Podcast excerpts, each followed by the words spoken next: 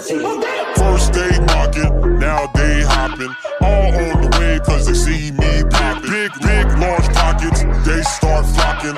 Here's what I say when they ass keep knocking. Ladies and gentlemen, welcome to another edition of the PNC Progression Wrestling Podcast. I'm your host, Elio Canella, alongside the man that's always Pearson Barriers, Ben Pierce. Ben, how are you, sir? I'm fantastic, and considering your very enthusiastic uh, uh, introduction, I must say I, I appreciate that because we have an absolutely uh, jam-packed show for you uh, tonight. Indeed, we do.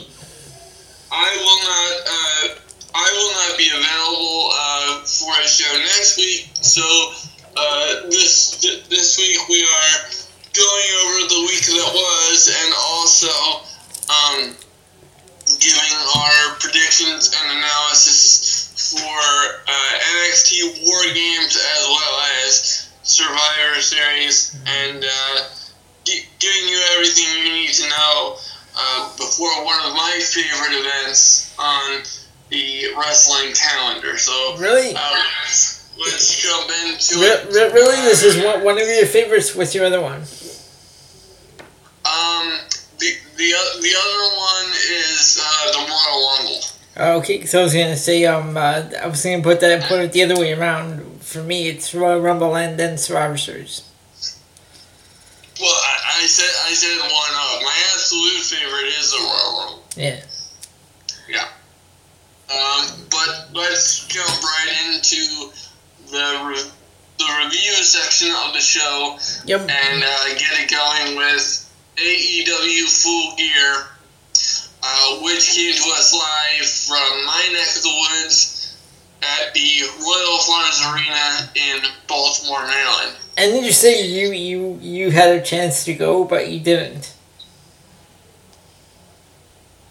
Well, I, I, was, I was gonna try, um, Right. but my uh, but my parents were uncomfortable with uh, driving into the city, Mm-hmm. So I just. Um, but luckily, uh, one of one of our mutual friends was also in town from California, so I was able to go uh, hang out with him uh, bef- before he attended Oh, cool. show. How was so, that? So I, I got to uh, I got to hang out with uh, Mike Rain. And how was that? Uh, that, that was absolutely awesome. I uh, I introduced him to some uh, crab cakes, and I I, I insisted that that be what he ordered. And, uh, I was a little bit I was a little bit uh, confused because his um, his daughter Nadia left plenty on her plate at the end of the meal, and I'm like, oh. I, I whispered in Mike's ear, you know, that that's considered illegal in the state of Maryland. So he he, uh, he smiled and laughed and had. So I, Alright. think, I don't think that that mistake will be remade next time around. Very good. All right, so take us into full gear. Let's kick this into full gear. Oh, see what I did there? oh my god. Forgive the cheesy transition. Oh, be quiet. Jesus. Go ahead. We usually put more effort into that stuff, and I apologize. I purpose, I purposely did that. Go on. Well, no shit. Because if you did it on accident, I would have been even further disappointed. Um, but anyway, so uh, Full Gear started with a pre-show, which, Elio, as you know, I hate the very concept pre-shows. Um, but Especially this one. on this occasion, as we only had one match and then a bunch of video packages, Yeah, it was disgusting. Only one match. Come on. uh, which was um, which was Bea Priestley and uh, Britt Baker. And No. to be honest with you, logically, I understand why they uh, why they went with Britt Baker for the victory. Mhm. Um, but to me, it, it was very clear um, that at this point, uh, Bea Priestley is, is a much better and more developed wrestler. So, um, you know, I, definitely uh, Britt Baker has that star quality potential, um, but she's just not quite there yet. So uh, I'm looking forward to seeing more from her and, and seeing her uh, get better and better. Okay. Um, to begin the main card of the show, we had what actually turned out to be one of my uh, favorite matches of the evening. Uh, Proud and Powerful, uh, formerly known as LAX, uh, Santana and Ortiz defeating the Young Bucks. Now, th- now this match had everything that I love about tag team wrestling. Uh, and, uh, you know, I could have just watched this match all night long and been perf- perfectly happy with what I was receiving. Mhm. Um, because it had the um, the logical storytelling, um, effective selling, and some really cool spots that I uh, thoroughly enjoyed. So uh, let me just highlight a few a few of those for you. Okay. Um, you know, so throughout the throughout the match, um, it, LA or I, I did it again. I almost called him LAX. Um, How can you not? You've been calling them that for so long. How can you call them anything different? Yes, so uh, I have to I have to get used to that. So um, Pr- Proud and Powerful, we're, really focusing on uh, Matt Jackson's uh, injured leg throughout the um, throughout the evening, and it really uh, hampered him doing a lot of the uh, typical high flying that we see from the Young Bucks. Although we we s- still saw some of that because Nick Jackson was still in the match, but Mhm. um, the other the other um, part that I thoroughly enjoyed was the interaction between um, both teams and the Rock and Roll Express. Okay. And I um I have a I have a, a fondness for uh, uh the, the Rock and Roll Express, but but also I I mean I was shocked that they can still move the, the way that they do. Um, because uh, you know at 63 years old, you know after after the match, uh, Ricky Morton was still doing uh, over the top rope Canadian Destroyer to uh, to I forget who he did it to, um, but one of one of the members of uh, Yep. Pr- Proud and Powerful took a Canadian Destroyer from a 63 year old man. So I'm sure that they will be uh, they will be the victims of locker room ribs for years to come. But it was um it was still an, an incredibly cool moment and. Uh, you know, uh, aside from that, if you if you want to see uh, clinical uh, tag team wrestling, I I would uh, suggest that you um, go back and uh, take a look at this. You know, and the other thing that surprised me was typically when the Young Bucks are involved in a match, even though I I I, agree with the overall assessment that they could very well be the best tag team in the world.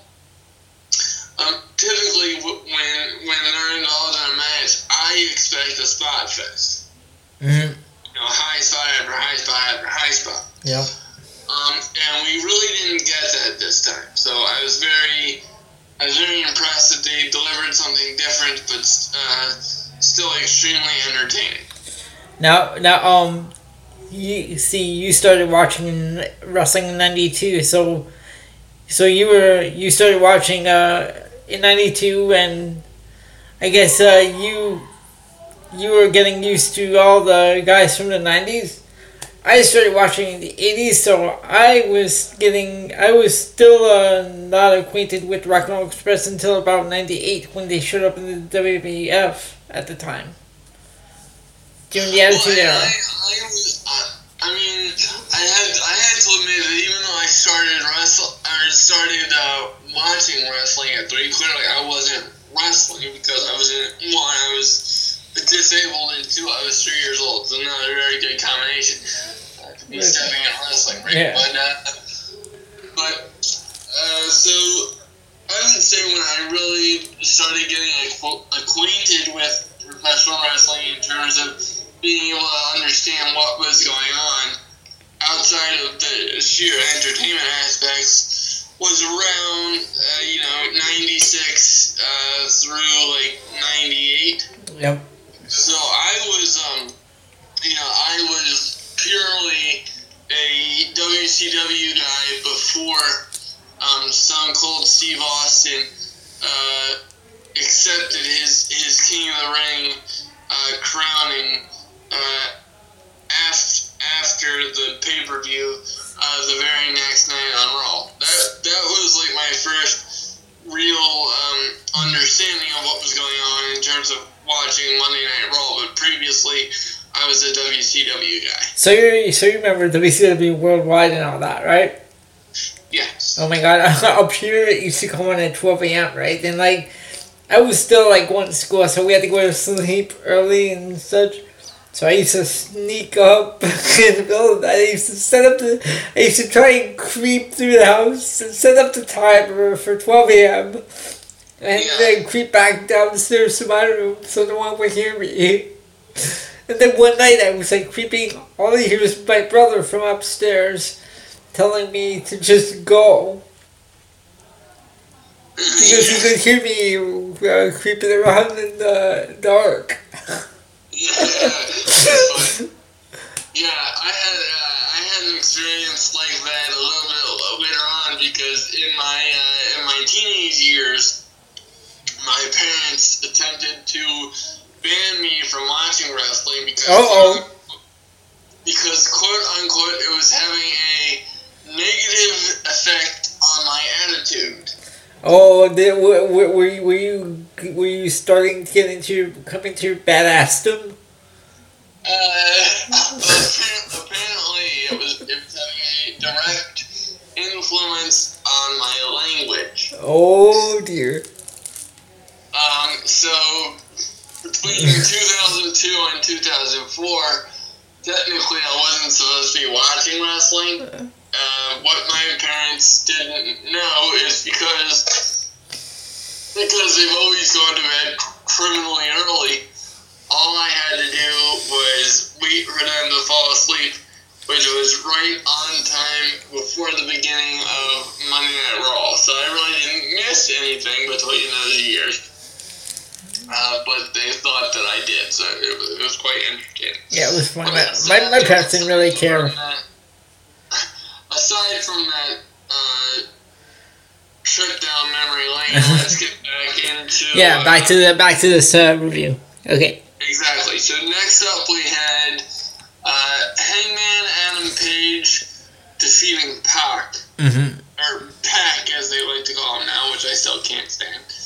Um, but um, you know, this was a this was a very very very good physical match. I think I think they did the match a disservice the very next night because they had um, they had the rematch on uh, on uh, Dynamite um, like immediately uh, after. So I um, I didn't like that, but in terms of uh, in terms of this match, I thought it, I thought it came off nice uh, with the right person getting the victory. Did and where did did did, did, did, Page, did Page win? I'm just wondering. No, because I'm seeing that here as well. I'm just I'm just wondering because I'm trying to remember.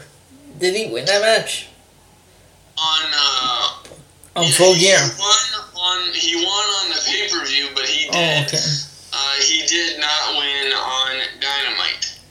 So Oh, okay, because I, I don't know why, but for some reason I thought it felt like it felt like a Pac uh, won like every one of their matches. I don't know why I, I thought that because uh, they've had like so many matches something that you lose track of after a while of who won and who lost.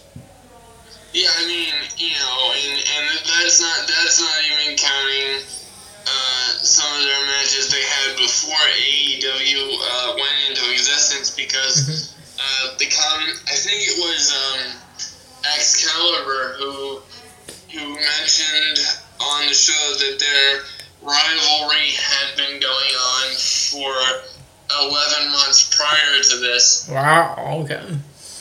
And so, and and the full gear match had been their their second match on uh, under the AEW banner, and of course the one on Dynamite the following week was their third. Oh, okay. All right. Um, uh, so we will get further into that a little bit later on. Uh, ne- next up, we had uh, Shawn Spears defeating um, Joey Janela. Um, I didn't like this match. Shawn Spears is just I don't know. I find him his character to be boring.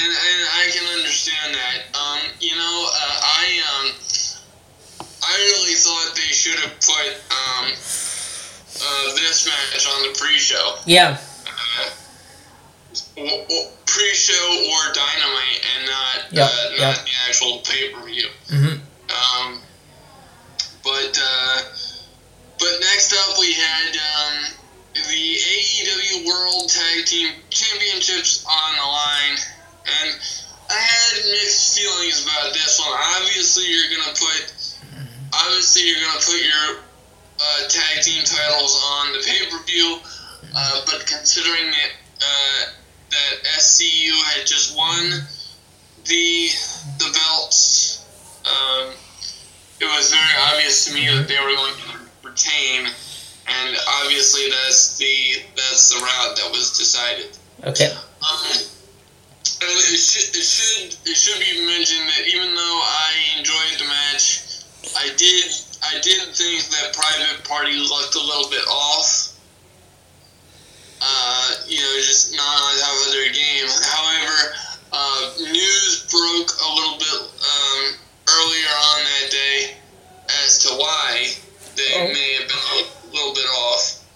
I don't know if you're aware of this or not, um, there was a uh, there was a death in the wrestling community um, early uh, early Saturday morning uh, Oh, before the before the pay per view, obviously, and um, Matt Travis, uh, who who had wrestled uh, predominantly in the New York area, um, and was was a uh, was featured alongside Private Party and um, and Proud and Powerful in the New York-based House of Glory promotion.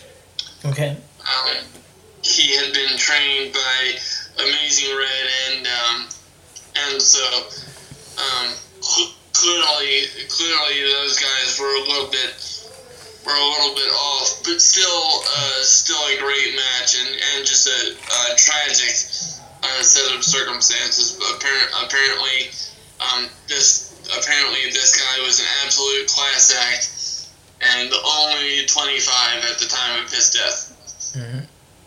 Um, so cl- clearly very, uh, very sad, and um, we're actually, and actually, um, his um, apparently this guy was actually mentioned on Dynamite a, a few days later. So we will touch on that uh, further in just a little bit. Okay. Um, but uh, but st- still, um, still a, a really uh, good match, uh, very solid. So I think I think um, the tag team scene is on its way to being firmly established in um, in AEW, and I have to I have to say I, I like the ranking system that they that they're starting to develop in um, in their different divisions, but it, uh, it does seem to be a focus in the tag team division at the moment. Um, next up, we had uh, the AEW Women's World Title match, uh, student versus teacher, uh, with Riho defeating um, her mentor Emi Sakura, and oh my god. Even though I really like this match, this was a very good match. Uh, poor, poor Jim Ross was just having a really rough time this match. He kept call, he kept calling Emi cigarette Amy. Like, Oh, I know. I, I, I caught that. Yeah. just over and over again. Oh, It- man. It, was just it was just brutal. It was just um yeah that was that was not Jim Ross's uh, finest match No. call. Riho is so tiny, but it works for her. Yeah, you know, and I, I had mentioned I had mentioned um, in previous uh, previous shows that every time Riho wrestles, I, I get nervous because it's like it, it's just like a twelve year old that's about to get her back, you know, snapped. Yeah, but it works for her. I mean, she's, especially when she did stomp on the apron and then right through to the f- floor. I don't know if you remember that spot. Emi Sakura was on the apron and Riho was on the top turnbuckle. She did Yeah. that stomp, yeah. Yeah, and like and the the full just the full body impact um, was uh, was um, something. So she um, she is definitely proving uh, something to me that, that she's very, she, she's very talented and and what the hell she might she might be the, the right pick. Yep.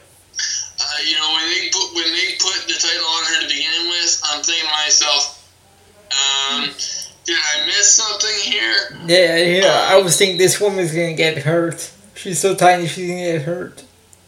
I mean, you know, in, in comparison, I look like a giant in, in comparison to uh, to uh, her, and I'm I'm on the smaller side of the spectrum. Mhm.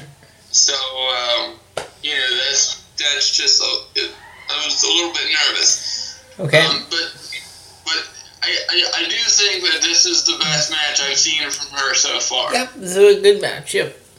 Uh, they, they did a really good job on commentary of of selling the history between the two uh, combatants, and um, and I was I was thoroughly impressed. As a matter of fact. Okay. Um, and then ne- next up is when the evening really started to uh, heat up.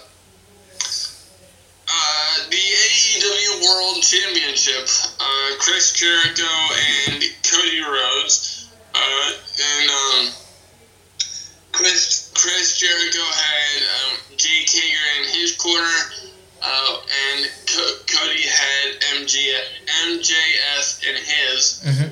We don't want to uh, mispronounce M- MJF's name because I think he's going to be a, a serious focus and with good reason, um, as you'll see in just a minute. Um, this match I thought was awesome. I really did. I, I thought um, Jericho looked a lot better than he had in, uh, you know, uh, the previous um, appearances. And I really like the uh, the storytelling. You know, and, but maybe you can uh, help me out with something. I you remember when uh, when Cody Rhodes got busted open. Yeah, He, yeah, yeah. He, he came up over the top, and you know, Sure. of course, had that nasty spill. I could I couldn't tell if that was planned or if that was a legit botch. I know I couldn't tell, like, I, cause I, was from the angle that they showed it. I, because it, looked like he hit his uh, forehead right on the steel when he flew through the ropes. But my God, wh- whether it was planned or whether it was a botch, if it was planned, that Yeah. dude's nuts. Yep. Because, because that, that that looked like one of the nastier bumps that I that I've ever seen. I mean, that just that that just looked absolutely vile. And of course, you expected that ending with MJF turning. Well, of, of course, you know, Yeah. any any, self-respecting wrestling fan Yep. uh, could could have seen that coming from. He can't be a good guy. That, he he can't be a good guy. He it doesn't work for him. He, he's just that guy that you love to hate. Yeah, and, and, and he, he does it in such a way that it's just it's just fantastic. Although I do, although I do like his scarf. I want his scarf. Yeah, he, he I wonder if he borrowed it from from Chris Jericho's past gimmick. Club. Oh, and we'll get into that when we get into Dynamite. but so I I I found that really funny. Yep.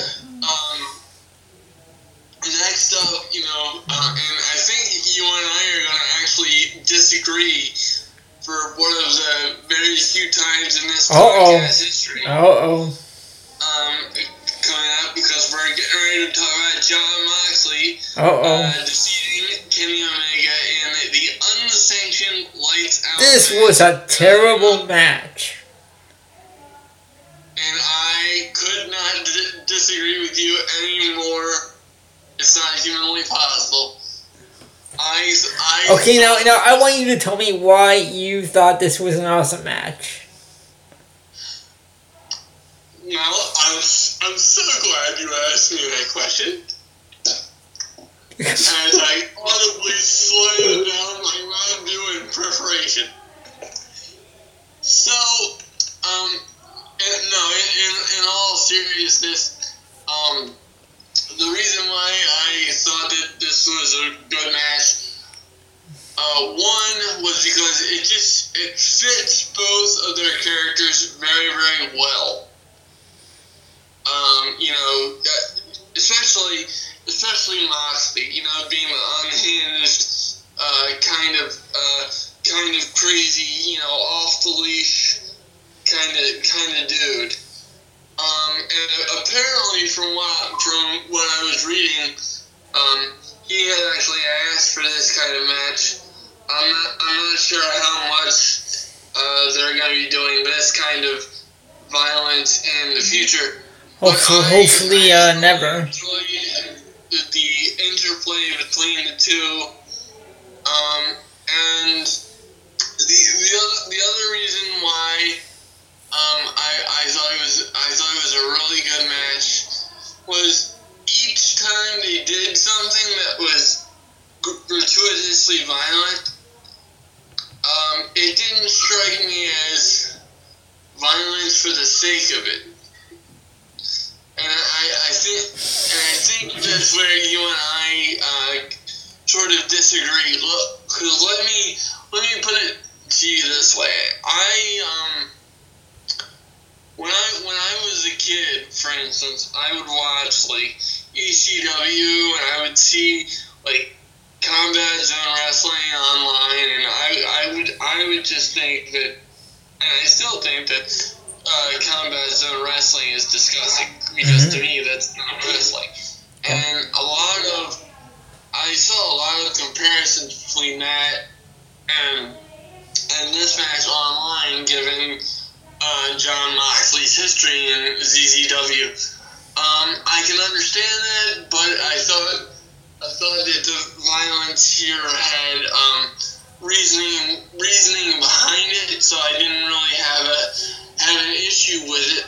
Largely because you know every time that uh, WWE has has done a violent type match, you know people have been screaming for this kind of thing that we saw here. And obviously with WWE, you're not going to get that. Uh, you know, the most extreme they may do is chair shots and kendo sticks. That's what they do. Mm-hmm. Um, and the most dangerous thing they do um, nowadays seems to be a seems to be a ladder spot where someone falls off the top of it. Uh, and, and we'll get into that later in the show as well. Um, but I, yeah, I really thought in terms of the psychology of, of the two uh, characters, it really fit them. And yes, do, do I think certain spots were over the top? Absolutely. Um, and do I think it was it was necessary? No, but it it, it fit.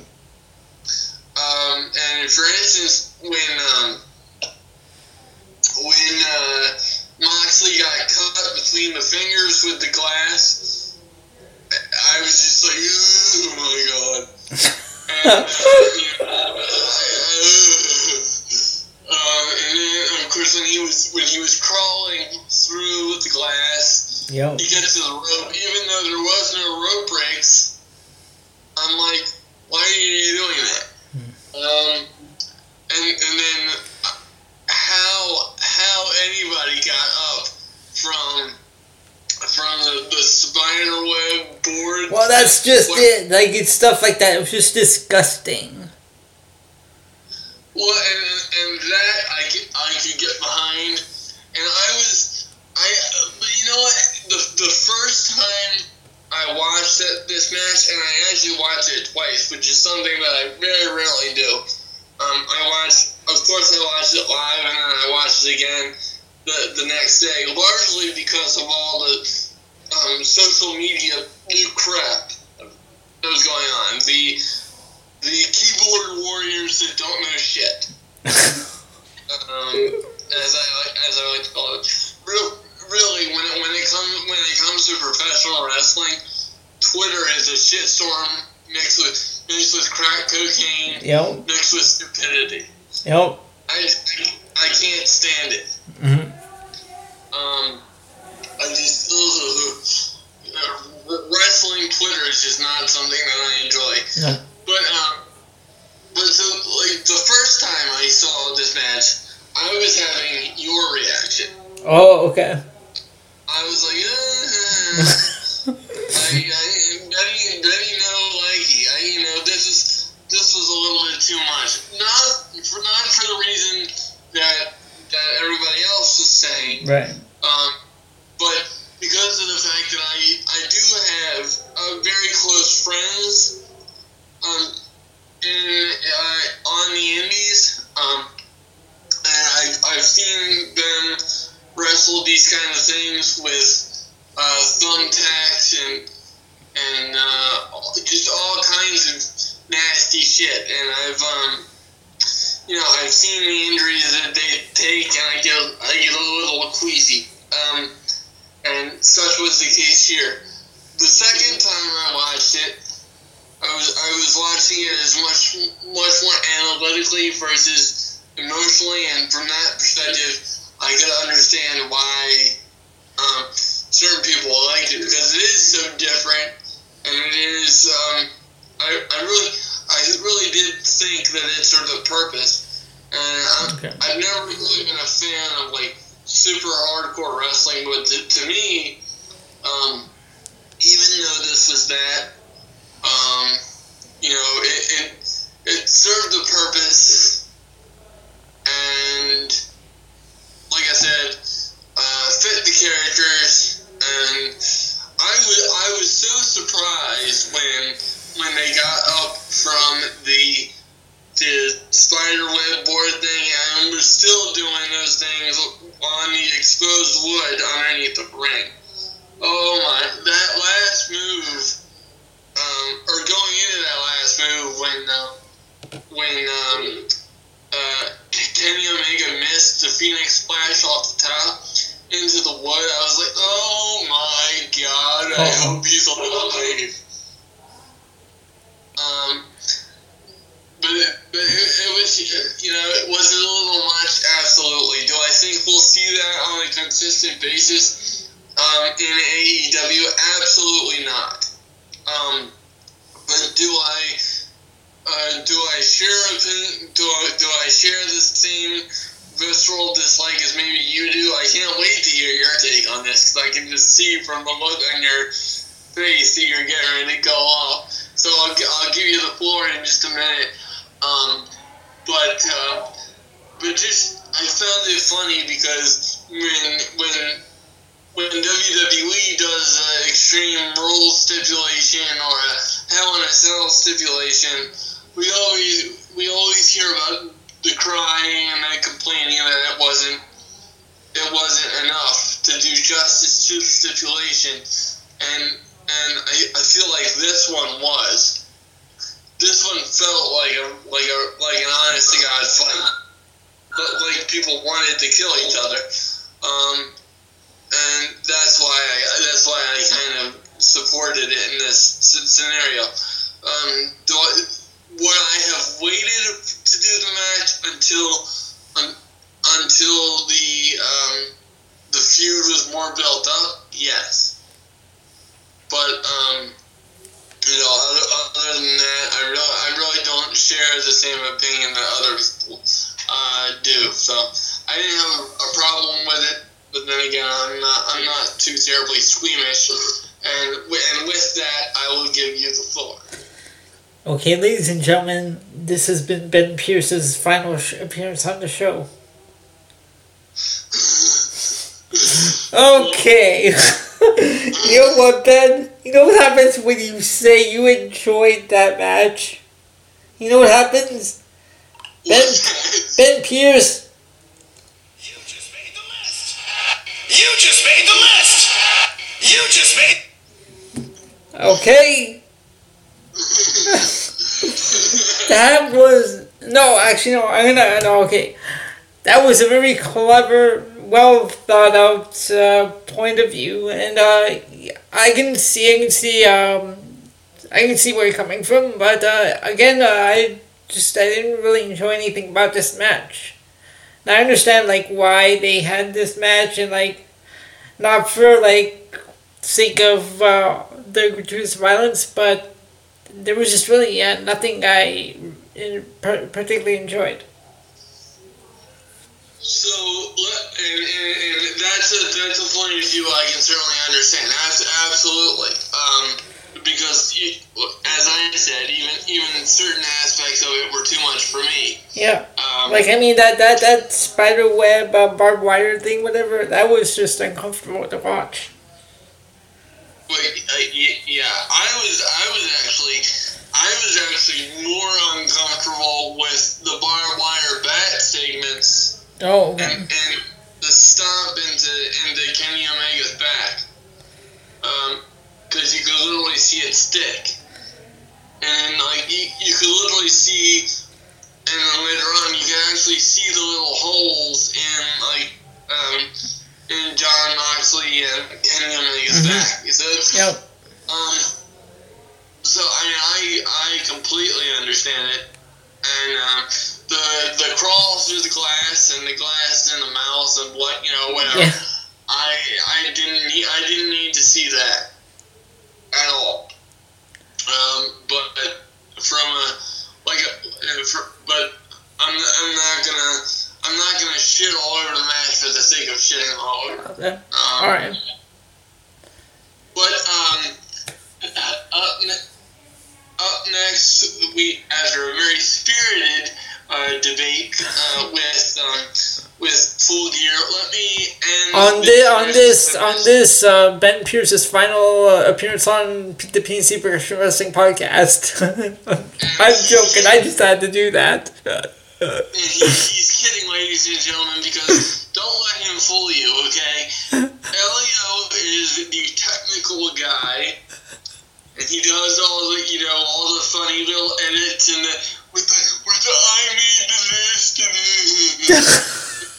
and he puts the and he puts the music together before the shows, and he has and he brings up these really technical points of view in our conversations. But make no mistake, I am the creative genius behind this show. so you're saying that you're Paul Heyman?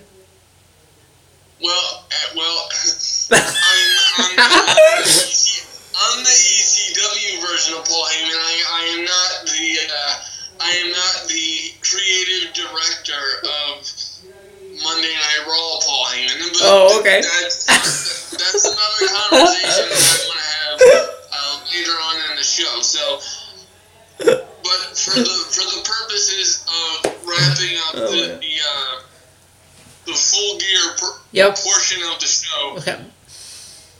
Overall, how would you rank it on a scale of one to ten? I'm gonna go with uh, six, uh, between a six and a seven. I'm, I'm, I, would, I would say I would say eight point five for me. Okay. I'm sorry, you said 8.5? Yes. Okay. Um, so with that, ladies and gentlemen, we will uh, we will be back with our much less exciting review of Monday Night Raw. Yeah, we will transition now to Monday Night Raw. Actually, uh, before we go into uh, commercial, and uh, Monday Night Raw this week, we have a pre-tape, a tape delay edition of Monday Night Raw from Manchester, England. You know what? Ugh. So go on. I hate pre-tape I do too. I was just gonna say, uh, how do you feel about these like pre-tape shows from England? I really, I don't like them. I despise them. And you and uh, and you and you you know that they're pre-taped because you they have that pre-taped feeling to it because you already know what happened. Well, It just- uh, well, uh, but more than that, more than that, hmm the crowd sucked.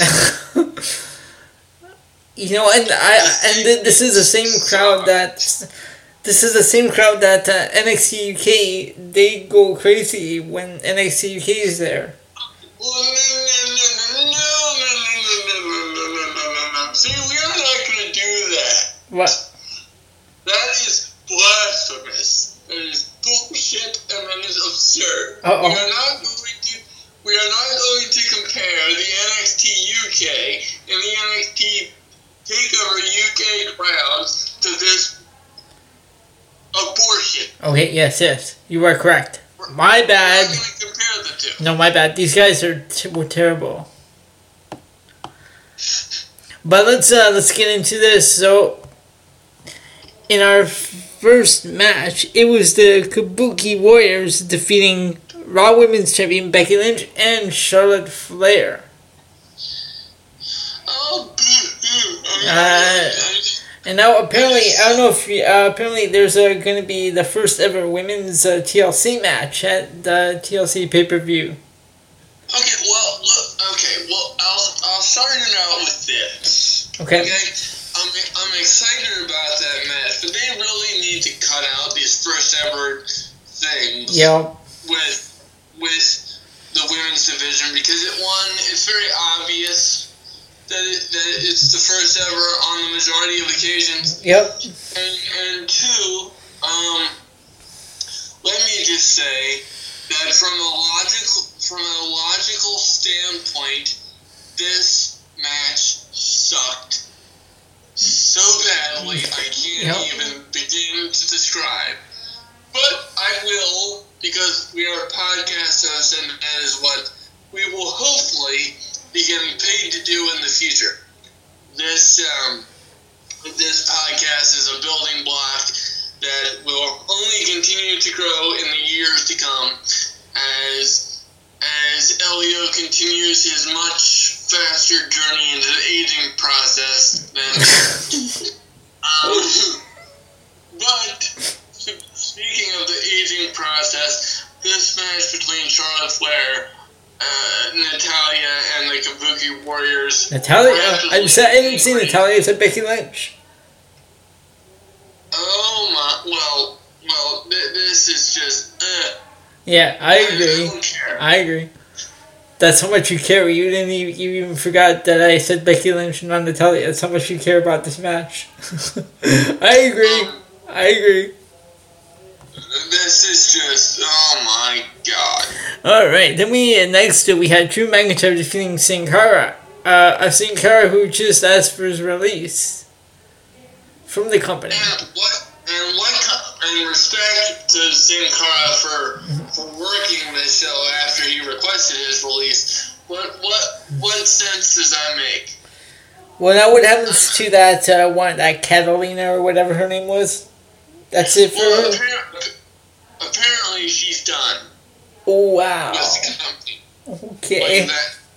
She was just brought in for that angle Okay. um, with uh, Sin Cara. Well, that, well, that was useless, then. That was just weird. Why, why, why would they do that? Come on.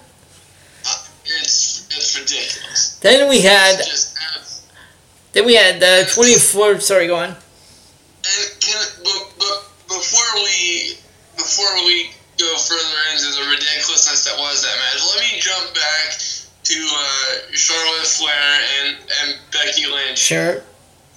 uh, uh, uh, against the, the um, Kabuki Warriors. Kabuki Warriors. Yep. Let, let me let me just jump into the stupidity that was that match because under under what logic would Charlotte Flair and Becky Lynch make a good tag team in this scenario? Okay, that, that's that's number one. And number two, and perhaps more importantly, I would like it noted that didn't Nat- didn't Natalya tap out Asuka to the to the frickin' sharpshooter the previous week on Raw? Didn't that happen? I believe it did. Well, well, my my, and, and that was a rhetorical question because Yeah. uh, y- yes, it did. Yeah. So, wouldn't it make more sense for for Natalya to be involved in this match and not Becky Lynch? Yeah, I think uh, they brought something up that uh, she had like family uh, matters to. Well, Or, yes. yeah. Do you want to explain that further? Because this, this oh my god. And, and I'm, I don't even, you know what? I I tuned out for a lot of this uh, show, so I I'm not even sure what exactly these family issues were. Well, and, and I, I brought that up because they didn't tell us, should have to a certain degree because um, this match was just oh my god. And, and, and on, on top on top of that, now I know I shouldn't say this because technically it's not politically correct. Um, It's okay. This is uh, your show. You can say what you want. Ladies, ladies and gentlemen, despite the fact that, that this that this show is called the PNC Progression Wrestling Podcast, I am I am the least PC son of a bitch you will ever meet in your entire life. I hate the idea of censorship Yep. because censoring how you really feel about something does nobody any good whatsoever. Yep. So, here's why I am not the, the PC guy. Now, I am not going out of my way to be an asshole on, on anything that I say on this show. I think about it, and when I say it, I believe it. So, I'm going to say this Charlotte Flair Mm-hmm. despite the fact that I do believe that she's one of the most talented women on the roster, is so overbooked, it is ridiculous. It is absolutely absurd. Mm-hmm. Okay? She, she is a 10 time women's champion, but three of her reigns have not lasted more than three and a half weeks. I hate it when they did it. I, I hate it when they did it with Edge in, in 2006, and I hate it today. This is just, this is just craziness to me. Okay. You know, WWE has this need for for certain aspects of their show to be history making and groundbreaking. Yo. And they want to put all these accolades on their superstars and on their events. You know, as as we saw with the event that shall not be named or ever mentioned again. Yep. Um, but why? Why are they? Are they just doing things that make absolutely no sense for the purpose of, of somebody else to have another title reign added to their ledger? I just, oh my god, I don't get it. And this this was one of those matches where where the logic was so blatantly missing. I, I just I can't my my head exploded. I had to, I literally had to rebuild my head. Oh, of oh my oh head. my. So you're a scientist. I, yes, I, a, I, I felt like Dr. Frankenstein. And then, and then, on top of that, uh, uh, just, just what, what happened with the rest of this, I, I, I can't breathe. But let, let's, let's move on. Tell the people Okay. what the next. So next we had our twenty four seven championship. It was a two on one, and we had the Singh brothers versus R-Truth that ended in, in a no contest because, and now the Singh brothers ran out of the ring to the back. R-Truth was following them. They ran into a room where the lights were turned out. Our they turned the lights on, and there stood Eric Rowan and he man he manhandled uh, both Singh brothers. Then from an opposite door, R-Truth opens the door and walks in. He sees Rowan.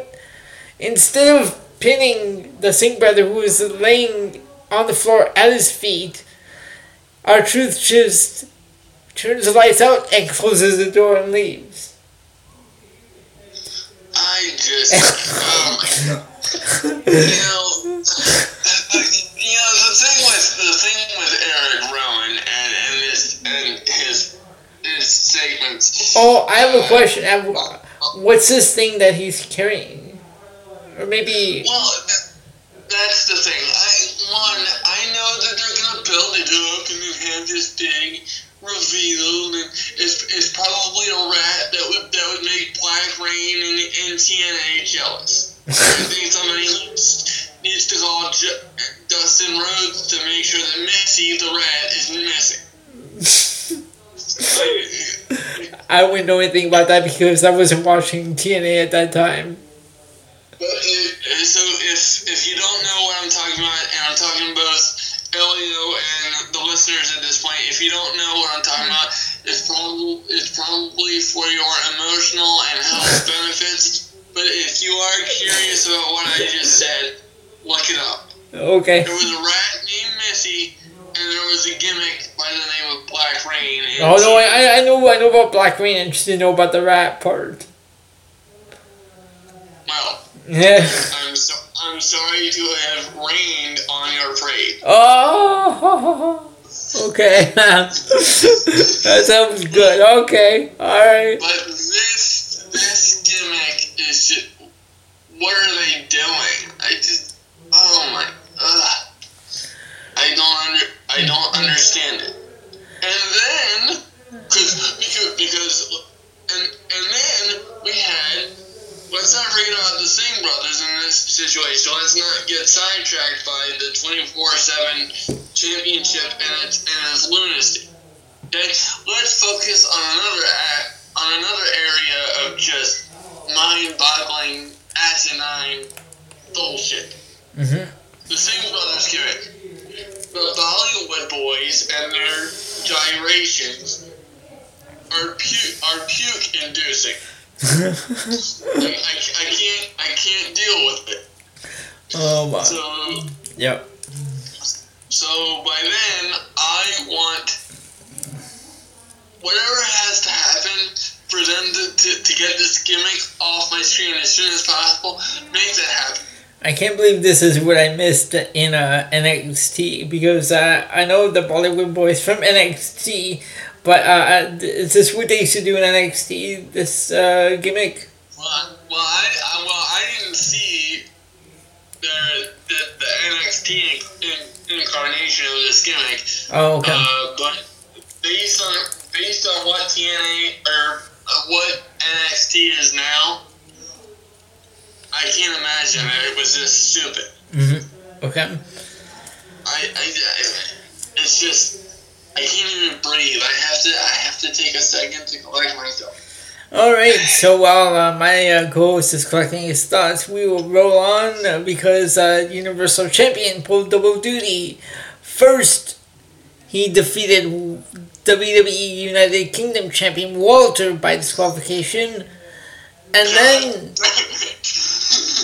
was? Damn it, I can't, I can't take it anymore. Uh, And then, and then he was joined by Kevin Owens and the Street Profits, and they defeated all the four members of Imperium. Oh, What? What? yeah. ladies and gentlemen, uh, my co-host is having a conniption fit right now. Are you okay? You're damn right I am. Oh, Let me gee. explain to you why. Oh, I don't. I don't do this just to sound like an idiot on a podcast. I do, I do it because I'm obsessed with the concept of sensical storytelling okay. and sensical situations Mhm. here. Okay? Now, let's consider first where are we? Where was this Monday Night Raw? In, in Manchester, England. And and where is Walter and, and, the Imperium from? NXT UK in the United Kingdom. Ding, ding, ding, ding, ding. Do I have a prize for Johnny? Whatever in Reno.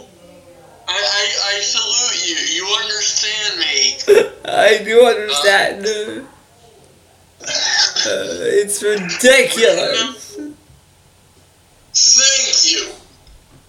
This this is a chapter and verse example of just how stupid the main roster has become. This, is, this is this is this is a shining.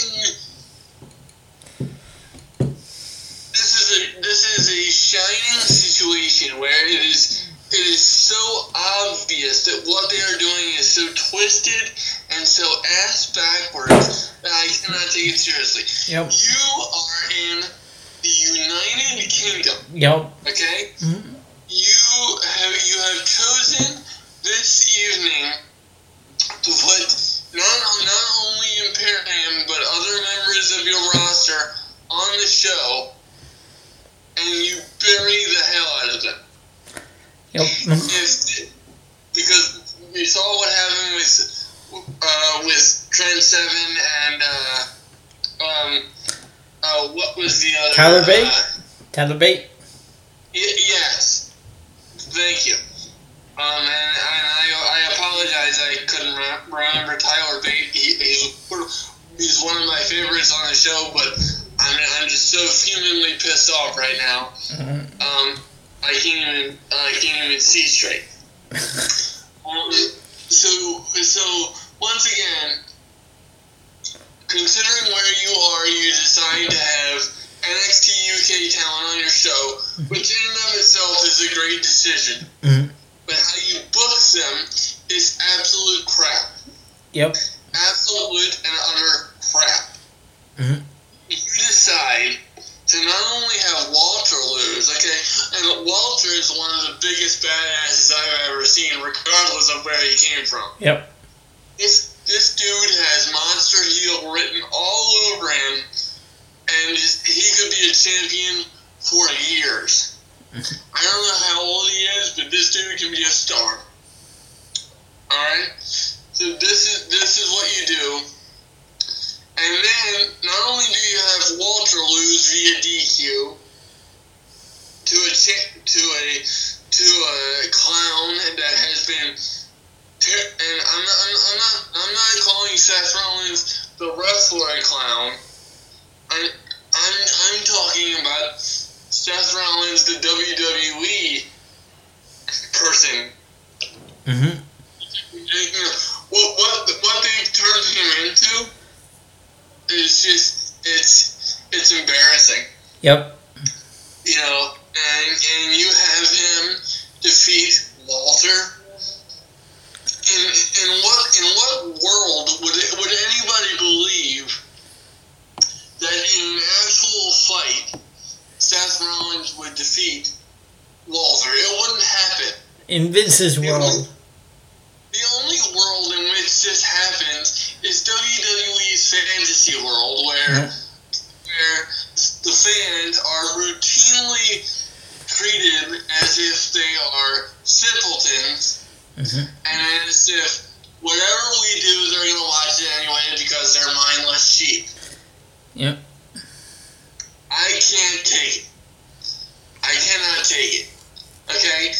And, and then we have Andrade defeating Cedric Alexander Yep. In last and, and, and, and let me tell you, Andrade and Cedric Alexander, these dudes are studs. Okay?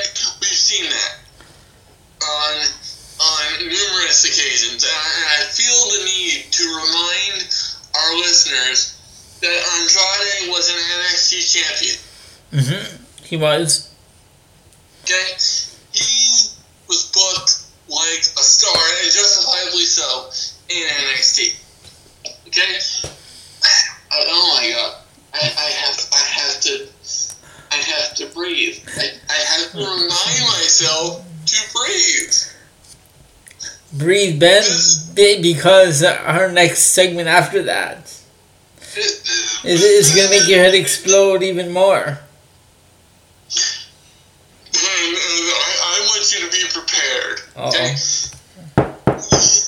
Okay. Okay. So just just but hang, hang on with me for just a second. Here, All right. The fact that these people, that Andrade and Cedric Alexander were given less than five minutes, it might have even been less than four minutes. Uh oh. I what? What? I mean, you want me to believe this? I, I thought I thought wrestling was all about the suspension of of, of belief and suspension of, of disbelief and whatever the hell. You know, now I know I know that it's that it's entertainment. Believe me, WWE has dr- drilled that into our heads for years. But th- this, I don't find an ounce of this entertaining at all. And as if, as if my evening could possibly get any worse, and I didn't think it could, but Uh-oh. it did. Oh. Lana comes comes to the ring, and she decides to once again remind us hmm that Rusev wanted sex in the morning, Rusev wants sex in the afternoon, Rusev wants sex everywhere in every area of the arena, just in everywhere on God's green earth. What? Rusev wants. What? Exactly. Exactly.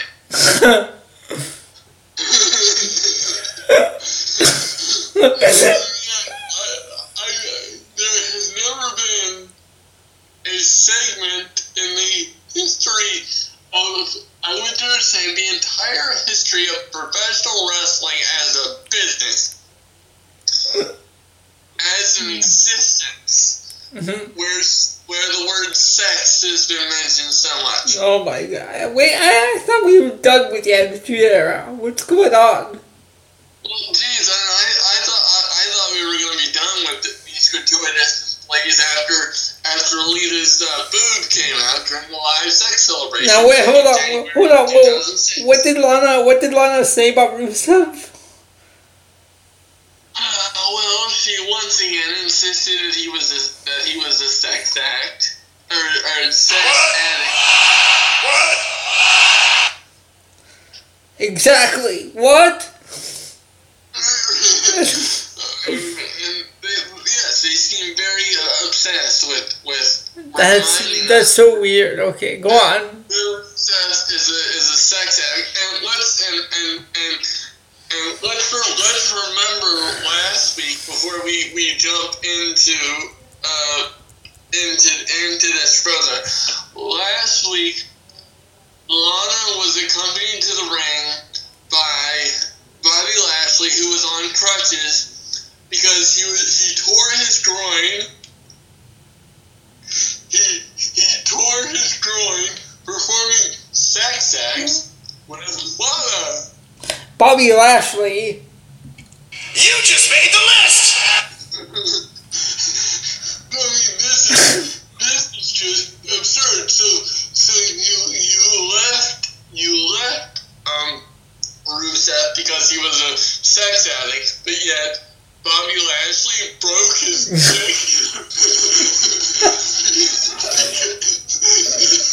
Hold on a minute. I'm, I'm afraid. I'm, hold on, hold on, hold on. Bobby, Bobby Lashley's injured groin. You just made the list. I, I can't even I can't even take this serious. Um, hence why I'm going the comedic route. So, so after after last week and, and hearing all about Bobby Lashley's BBC issues, yeah.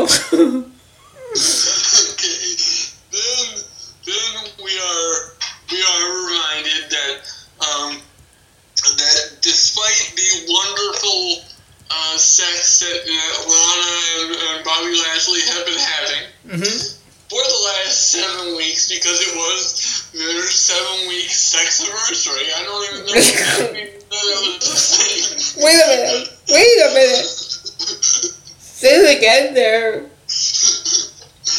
So, so WWE wanted to remind us Yeah.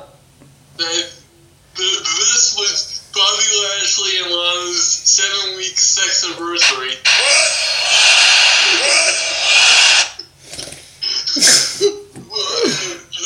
That is, oh my god. This, this, this, this episode of Raw is just stupid. That's why, we, ladies and gentlemen, we don't usually do this, but we have to have fun with this show because this was just painful to sit through. I mean, good God. Oh my goodness. Okay, so the next match after So, that. wait, wait, wait, Oh, go on, sorry. Wait, wait, we're not, we're not done. Wait, wait, wait. Oops. Don't beat me to the punchline. My bad. Go on. So, um, so after we heard about the sex anniversary and all, and all these wonderful gratuitous descriptions, I've never heard of that before. Lana announces that that she's pregnant, but it is not Bobby Lashley's. Oh, oh. Uh, it, is- it is not Bobby Lashley's baby because she's nine weeks pregnant. And for for those of us that can't do basic math, she once again reminded us of the seven week issue.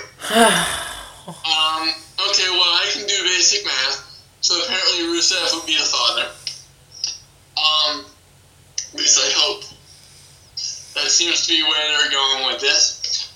Um, and, and I just, like, and then she, and then she, cl- she goes to end the segment after uh, getting into a confrontation with with Rusev, and then Lashley comes out and, and attacks um, Rusev. Apparently, apparently Lashley has miraculously recovered from his broken penis, and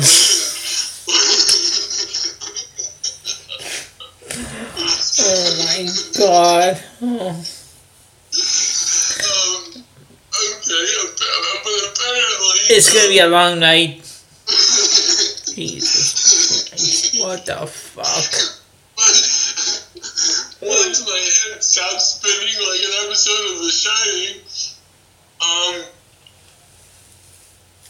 Okay, so so now that I now that my breath is back, Bobby Bobby Lashley no must have the most effective medicine on Earth, um, or any stratosphere ever existed because he recovered from a broken penis in a week. But you know, and then and then the segment ends with with Lana saying that she wasn't pregnant. She couldn't believe that Rusev believed it. I can't, I can't, I can't believe I made it through the segment without spontaneously combusting. Oh my god.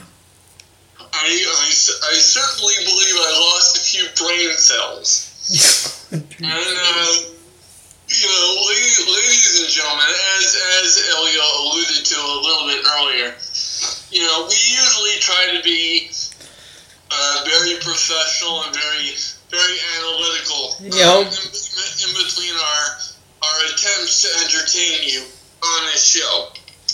Uh, and, you know, uh, we may have, uh, as a matter of fact, I believe we did on numerous occasions, break down into uncontrollable fits of laughter, which will come off on on the recording of this show, which will go up uh, tomorrow, I think. Um, but what you have to keep in mind is, you know, I, we we're longtime fans who want the professional wrestling industry to be taken seriously, and but we just can't help but laugh at how absurd and sad this product has become. Yep. I just, what the hell? And then, a- and then after that, just, just thankfully, this segment ended. It felt like it went on all night long. Yep. Next, so back to the matches. Uh, we have Eric Rowan defeating. Now, what's this person's name? Soner Durson? Apparently, I I don't know. No, I'm no. I'm looking at this that the website, and that's what I'm seeing. Soner Durson. Eric Rowan's defeated Soner Durson. Okay. Well, that's what I see, but Now, in the next match after that, for the first time in I don't know how long, the Viking Raiders actually faced a normal tag team and not some enhancement team. As they defeated uh, South, South Wales subculture, Mark Andrews and Flash Morgan Webster. well, even even though they are an actual tag team, they were certainly treated as enhancement talent on Raw. Oh my god! Which doesn't make sense because, again, where are we? Exactly. I just uh, that's my point. But you know, That brings us to the main event, thank God. Randy Orton, Ricochet, and Humberto Carrillo defeated the OC. you know, um, big whoop. You know, anytime, anytime Humberto is in the, is in the, is in a match, I can't take it seriously. Yep. I, I, I mm-hmm. can't. Mm-hmm. And I feel bad for the performer behind the gimmick. I really do. They, he is so new, and they've already destroyed him beyond the, the point of repair, mm-hmm. and I don't even care. I couldn't even care less that he's on my screen. And fans, that is our review of Monday Night Raw. We will be back shortly with AEW Dynamite. So stay tuned for that. Yes. Welcome back, fans. We are now going to get into our review of AEW Dynamite. I'm going to throw it over to my co host for that review. So, Ben, take it away. Okay, so now that now that we have gone through the quagmire that is uh, WWE television, at least on the Raw side, we can get into some actually entertaining uh, material um, that featured the follow up to uh, this past weekend's Full Gear pay per view. Um, so let's jump right into uh, my reaction to AEW's uh, seventh offering of Dynamite that took place uh, this past week. And uh, Elio, I'm not, I'm not seeing where we um, where it took place from. Uh, it took place from the. Na- it? It took place from the Nashville Municipal Auditorium in Nashville, Tennessee. Ah, very good. Thank you. I just want to make sure we had that. Um, so let's see. First up, we had uh, Jon Moxley versus Michael Nakazawa, and as soon as Michael Nakazawa got in the ring, I'm like, okay, this is gonna be a squash. That's exactly what it needs to be. 45 seconds. Please, Jon Moxley, end my pain as quickly as possible. and he delivered. He did. The uh, paradigm shift, and off we went into into a very entertaining promo. Yep. Um, he told us that he knew exactly what was going to happen, and he told us exactly what was going to happen, and delivered as promised and, and as advertised. And he issued a challenge to anyone that wanted to uh, step up to him, um, but um, but warn them that they better hug their loved ones uh, beforehand because uh, they were going to suffer real uh, real damage and real danger at his hands. Oh my! Okay. No, I mean this is this is actually entertaining, Jon Moxley. I mean, if you Yep. can No, I agree. consider, you know, That's why I said, oh my. I agree. Character in, in comparison to this, I mean, this is night and day. This is awesome.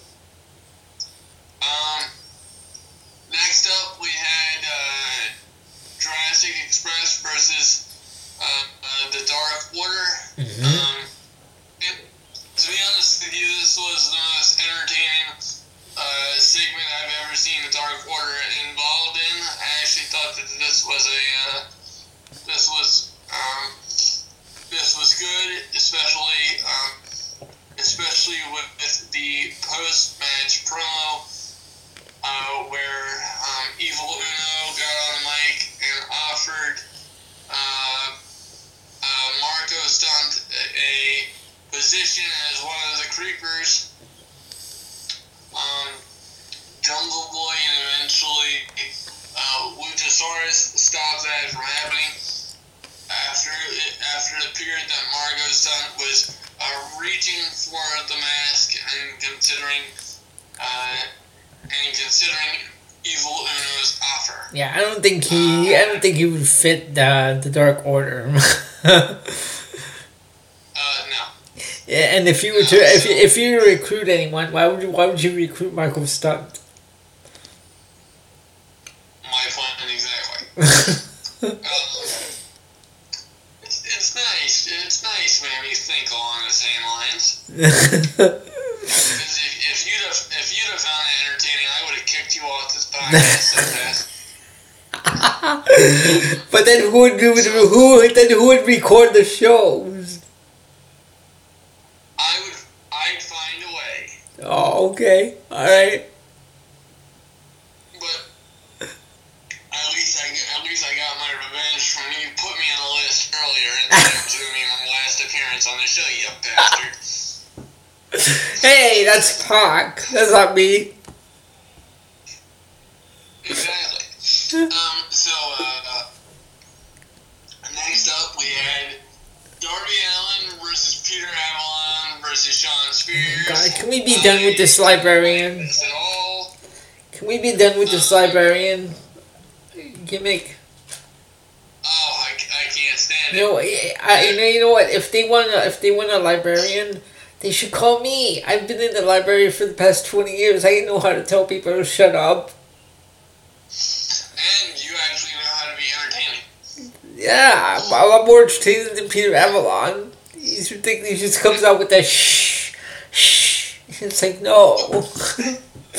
Yeah, I mean, I just I, I can't take it. But at least Darby Allin got the victory. Uh, And- he needed to.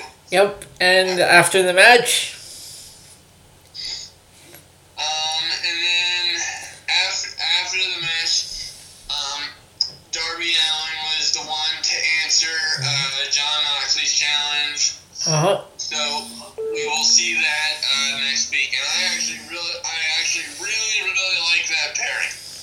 But I'm very excited about that. I like Darby Allin, and all that skateboard. He looks so. He looks cool with that skateboard. Yeah, I um, and you know what? I was a, I was a skateboarding fan when uh, when I was a kid. So Like uh, I, I, I, I, I never seen Darby Allin before. I'd only heard the name, but I like this guy. This guy's pretty cool. yeah. So so you had you um had, had you seen his previous work on AEW or was this your first time seeing? No, no, no. This, this, this on AEW. This is my first time uh, seeing Darby Allin. Like since he since AEW began. Like I had never seen him, him any of his other matches elsewhere. Oh. Yeah. So it's my first. Uh, yeah. Go ahead. No, I'm saying this is my first uh, time seeing. Cool. Um. So uh, next up we had uh, Nyla Rose versus Dani Jordyn. Um. know, uh, for a while it seemed like they were pushing Nyla as a dominant force, but then she was taking a lot of losses. Um. So, uh, you know, the, the actual match uh, did well to, to, to start reestablishing her. Um, and then after the match, um, Tony uh, Schiavone was interviewing Allie as soon as that, um, as soon as the interview started, I kind of knew what was going to happen next. Uh, and we had, uh, uh, awesome calling of Brandi coming out to continue with this seemingly witchcraft storyline. I'm done with this awesome Kong character. It, uh, it just doesn't work anymore for me. Yeah, and, and, and, and, and the Brandi Rhodes character is just kind of.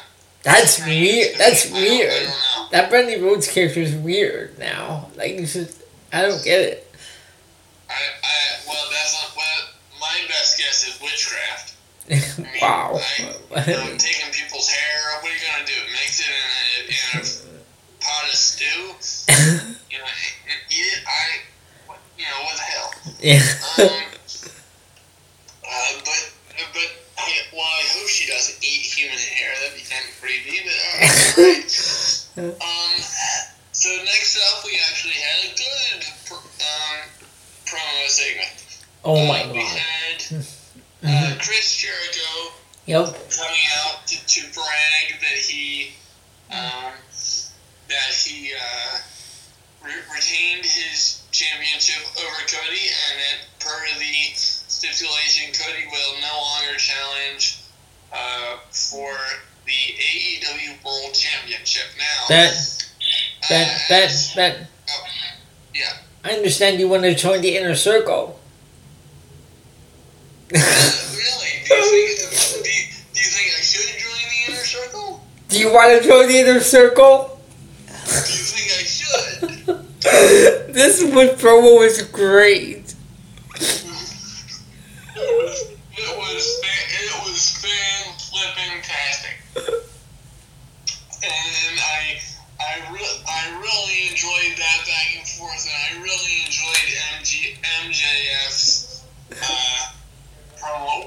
Yeah.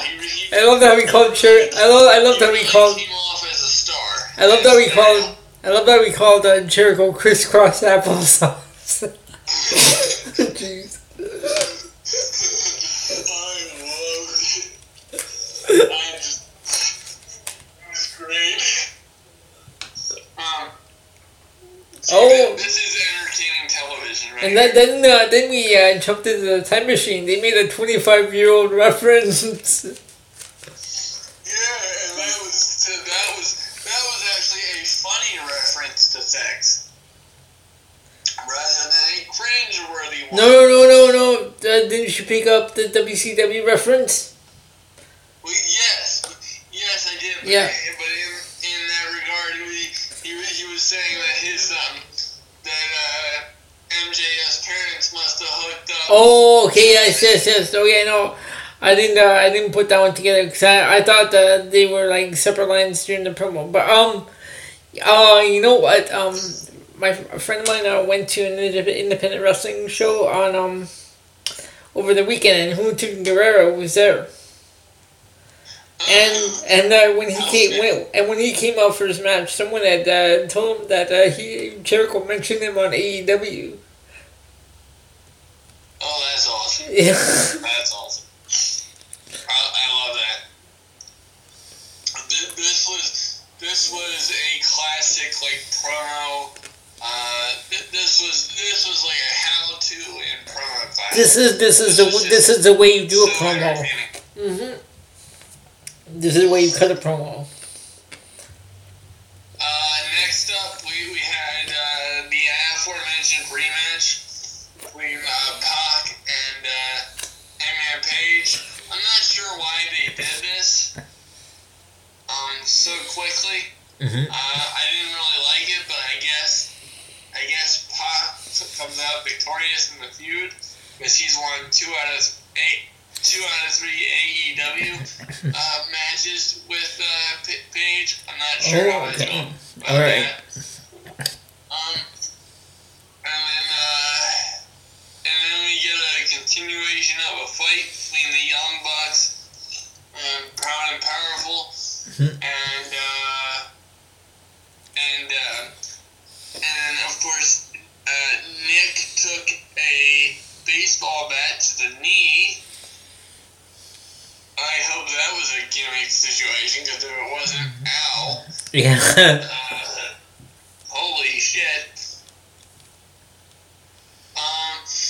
And then, uh, and then, Proud and Powerful should really, uh, file a trademark for these power bombs through the stage. Good lord. Um, so, um, we get another one of those, but I, I, I really like Proud and Powerful. I'm, I'm hoping, I'm hoping that they continue to get the nod over the Young Bucks. Okay. I, I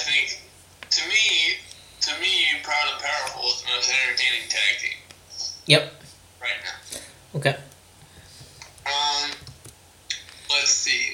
Uh, next up, we had a tag team match between uh, SCU member Scorpio Sky and Frankie Kazarian against uh, Inner Circle members Chris Jericho and Sammy Guevara. Or as I or as I like to call him, Gueverico.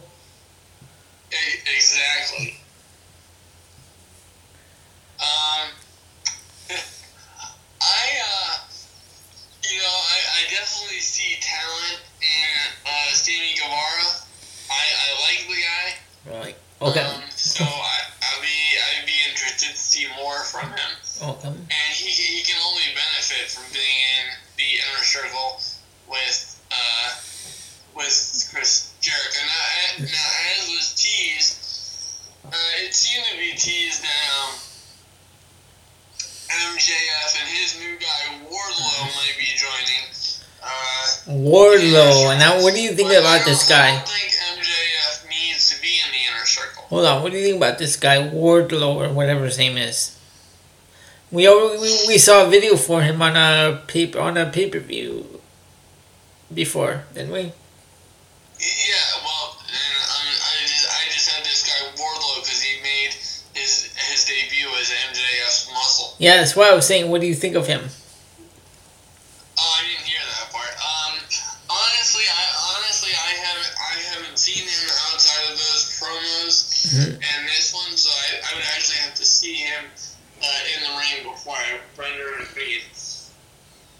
Okay.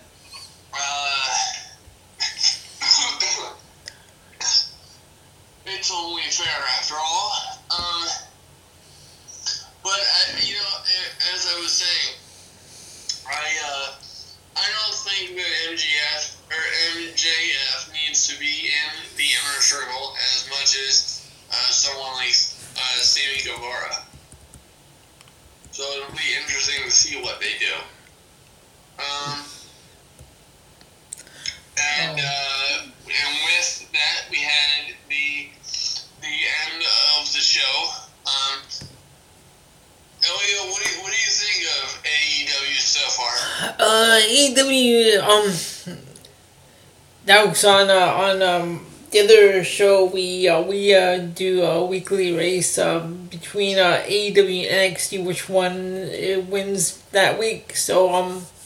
NXT's been winning uh, so far, but AEW has not been uh, entirely bad. So I, I think it's uh, I think it's pretty good. It's I, Yeah, I, mean, I, for for this for this week's battle, having just um, having just seen this uh, this week's NXT before I came on the air tonight, yeah. I would have to say that uh, NXT won this week. Well, see, well, see, there you go. You you you you're joining you're joining uh, the other uh, the other six of us who uh, also agree that NXT wins this week. Absolutely.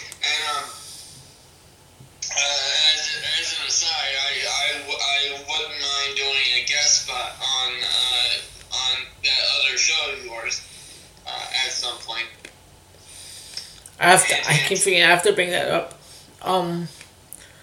Okay, so uh, with that, we're gonna move on to NXT. Ben. Uh, fantastic.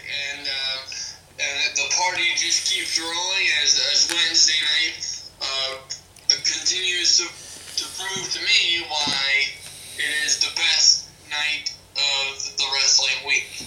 Mhm. Um,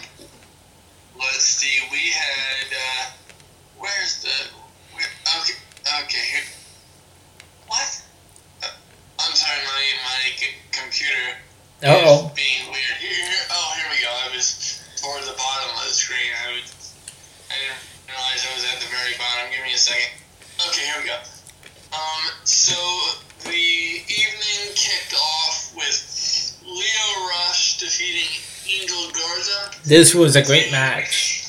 The NXT Cruiserweight Championship. Yep. And uh, I I uh, I, li- I like this match a lot. I have to say, okay. I'm gonna go somewhere here. Now you saw you saw the news earlier this week about uh, Jordan Myles how he quit and like with his uh, profanity laden video and stuff. And he saw and how uh, WWE is holding his people back.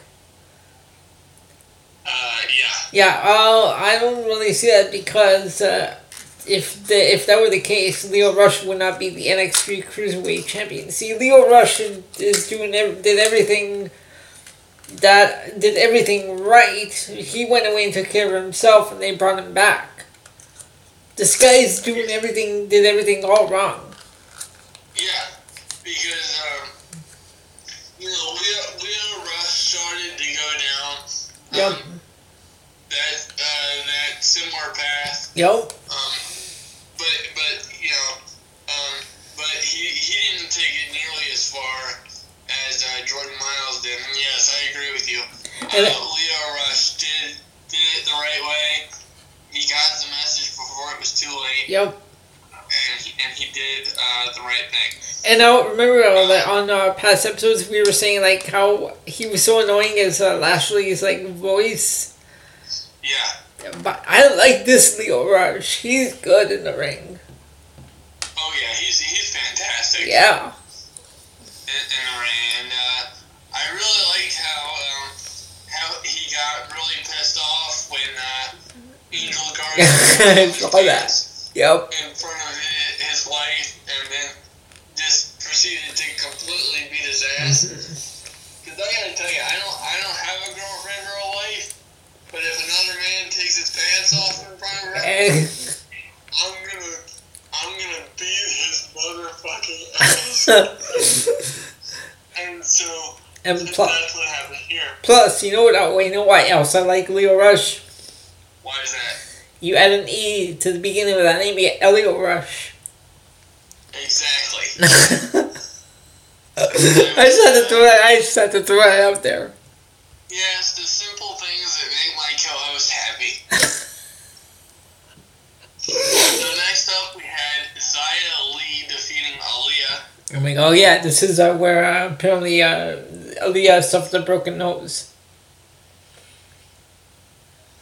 Oh, oh I didn't, I didn't see that. I, I Yeah, at the at the at the end of this match, um, even the commentator said that uh, she started bleeding. She suffered like a broken nose. Oh, oh I, I, just, I didn't catch that. I, I later in the night, I thought Mia Yim had a broken nose for sure. They both did, but um, Aliyah, you could tell she even posted a picture on Instagram. Yeah, well, I, I just, I'm, I'm sure she did. I just didn't see it. But yeah, it was, it was not a good night in terms of injuries for the women of NXT. Uh, next up, we had uh, Finn Balor calling out NXT in, in its locker room, saying it wasn't uh, nearly the same as it was when he left. Um, he said that he used to have a lot of uh, pride in NXT, and um, uh, but now it's not much anymore. Uh, because everybody is uh, taking their issues to social media and settling. It's true. And uh, he specifically called out Matt, uh, Matt Riddle in that promo. He's not wrong. I'm sorry. He's not wrong. Well, not not at all. Uh, you know, he actually he actually voiced my exact opinion about social media. Nope.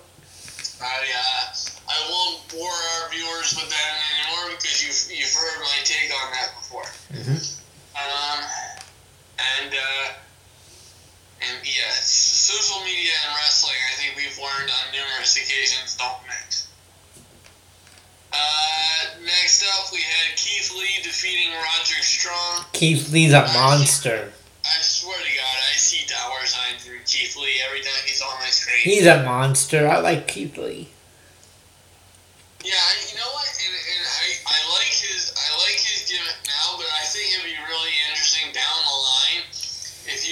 Heel. Oh, okay. I think that'd be really really cool. Okay. Um, so next up, we were supposed to have uh, Pete Dunne competing, but then he was uh, he was attacked by uh, Damian Priest, who also attacked uh, Dunne's scheduled opponent, Killian Dain. Oh. Okay. So it's uh, that should that should be an interesting uh, matchup. I, I think I think Damian Priest is awesome. I see trip. I see triple threat match. Yeah, it, it, it's, it's funny how easy that is to see coming down the line. Yep. Um, and then uh, to me, the match of the night was the main event, uh, where uh, Io Shirai defeated In a War Games Advantage ladder match. So she and her opponent, uh, and her team will have the numbers advantage for the first three minutes in the cage at War Games. Mhm.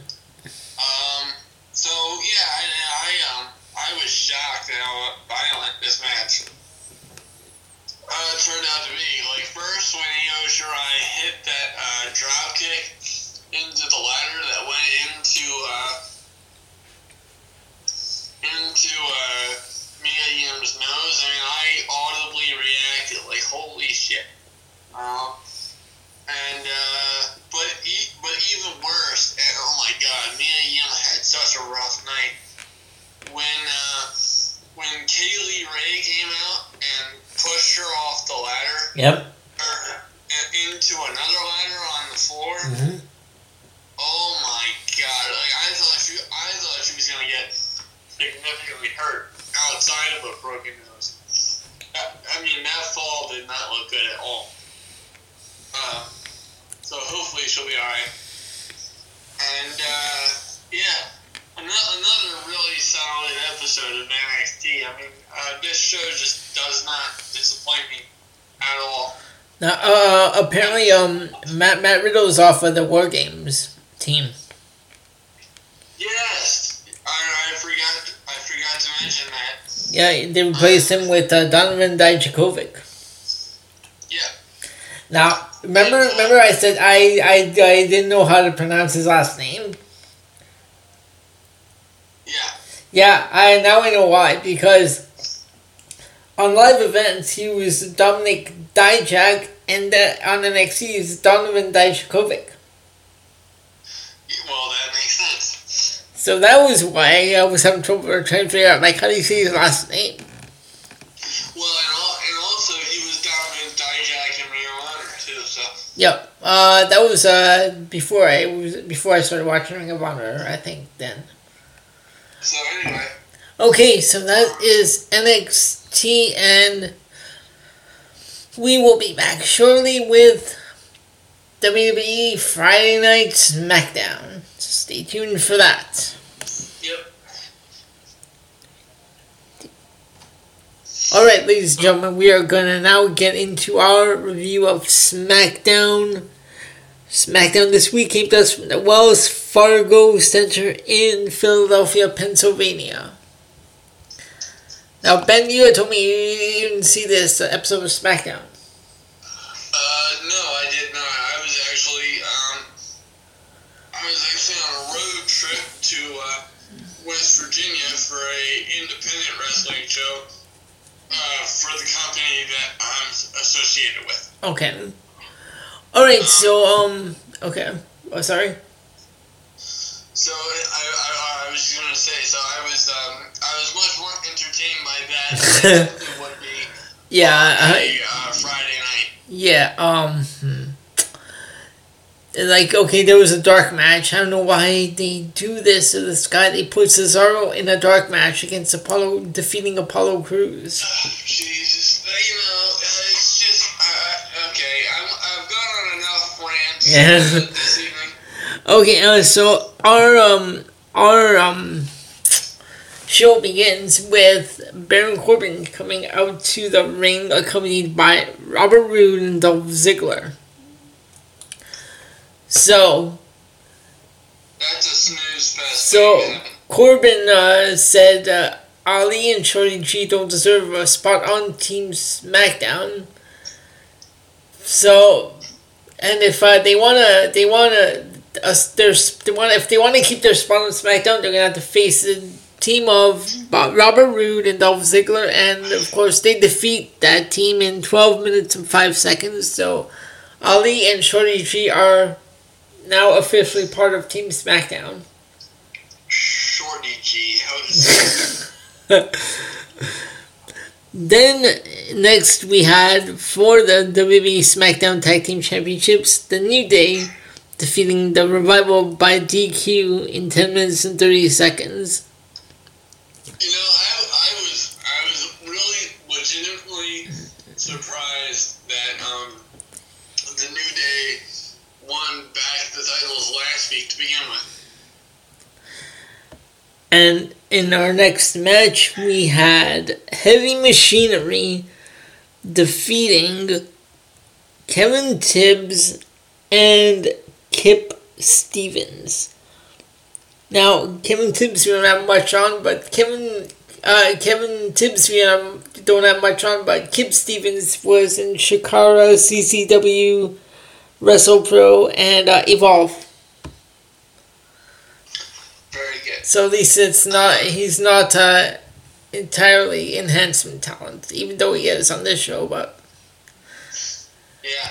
Then we- I just, you know, I think the War Raiders need to um, just.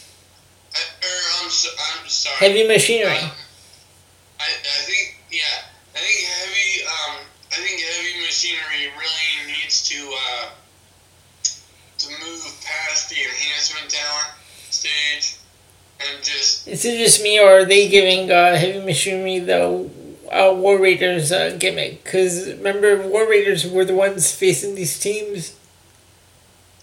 well yeah and I, I think that's why I uh, that's why I initially got tripped up and called them uh, the War Raiders. I, I think it's just um, I think WWE is relying on enhancement talent too much in these scenarios. And then we had a no contest uh, between Bayley and Nikki Cross. Um, there was uh, another invasion with the NXT uh, women in showing up and attacking the SmackDown women, and that leads into an eight-person tag with Carmella, Dana Brooke, Nikki Cross, and Sasha Banks defeating Dakota Kai, Mia Yim, Rhea Ripley, and Tegan Nox. Well, that that makes sense because one thing I, I forgot to mention on um, on my NXT review was after um, after the ladder match, uh, Shayna Baszler came out and was at the top of the stage, uh, clapping for her uh, impending uh, advantage uh, during war games Yep. and she was attacked from behind by Bayley. So the, I really, um, I really like this invasion angle, even though I don't think that um, the shows have been very good outside of the first one where it was introduced. And now uh, on the oh, go on. But I just, I just think that this invasion angle with NXT could be a gold mine, which is why, which why I'm really hoping that um, that NXT has a very strong, uh, if if not a dominant showing at Survivor Series. And uh, the one segment that we had, we actually we had two. We had Firefly Funhouse with uh, Bray Wyatt revealing the new Universal Championship. Did you see this? I, I, Did you see the new championship? It's all it's all blue. Well, and, and you know, okay, I don't like that, even though it makes sense. Yeah.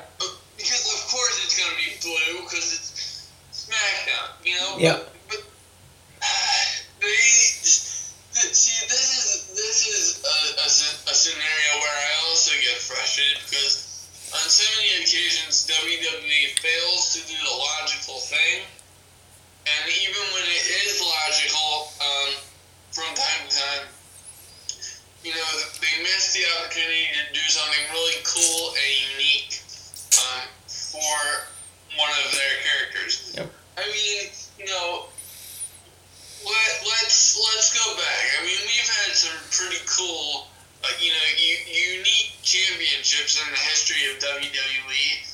Um, you know, starting with Stone Cold Steve Austin, we had, you know, John Cena for a long time. He had his own uh, custom championship, and it continued with with Edge, you know, and, and, and to a lesser extent, uh, Jeff Hardy in, in Impact Wrestling. Yep. Uh, even, even though that title was was god was just god awful, ugly looking. Uh, uh, and it really was. Uh, but you know, of, of all the characters, what you could have had a really cool, um, you know, legitimate uh, championship design. You're gonna give that blue abomination to to Bray Wyatt? really? Is is it, you know? And you can do that if you're gonna eventually take the championship off of of the Fiend. But you know that's when you you know that's when you debut the blue crap. You know, but you know, but not. I mean, not with the fiend. I mean, fuck. Now this segment was um part of Miz TV and uh, Miz's guest was Daniel Bryan, and uh, this uh, his guest spot on Miz TV led to the Firefly Funhouse where Bray Wyatt challenged Daniel Bryan to a match, and that match for the Universal Champion, for the I mean for the SmackDown Championship will take place at Survivor Series. See, but, but okay, once again, okay, that's logical. I give them credit for that because I'm, Yep. I'm very big with logic. Yep. However, the big caveat here, okay, is, is this: we are, we are, uh, I, I, I believe eight days away Mhm. from Survivor Series now, Yep. Which means that you expect me to believe that in one show you can build a compelling angle between, uh, you know, Bray Wyatt and Daniel Bryan. Now, that being said, I do realize that they have um, some inherent history that is very easy to remind the fans of. Well, also, uh, also last week, uh, the Fiend attacked uh, Bryan in the backstage area. Well, well exactly. But the, the thing is, so in less than three weeks, you expect to build a credible rivalry when you can when you can do so much more with these two guys. And then I heard that at Starcade, they're gonna have Braun Strowman against Bray Wyatt for the championship. Okay, well, well, first of all, I, I, I couldn't give, I couldn't give two shits about that on two fronts. One, because nowadays anything that Braun Strowman is in, No, what I'm saying, this is uh, where this is a uh, part of the logic. Like it doesn't make any sense. eh, well, exactly. And, and one, anything that Braun Strowman is now is in now, especially when it comes to, uh, to uh, you know, a world title. You know he's not gonna win because he's, Yeah. you know, I don't know. They, I mean, they went. He went from the monster among men to the jolly green fucking giant. You know, I just, I, I can't take him seriously anymore. And and two, and two, um, you know, the the Starcade um, event, like that's a cool homage to wrestling history, but you you know that, that WWE destroys anything that has anything to do with the history of WCW. Yep. So I just uh, so on those fronts, I couldn't give a damn. And with that, um, that is our SmackDown report. We are going to take a break. We are going to be back with our second to last segment. We have one more because we are going to open, we are going to fire up the DeLorean this week. Absolutely. Um, and uh, and with that, we will we'll be right back uh, for that segment. Uh, but in, in the meantime, uh, Elio, just uh, en- entertain yourself for a minute. Uh,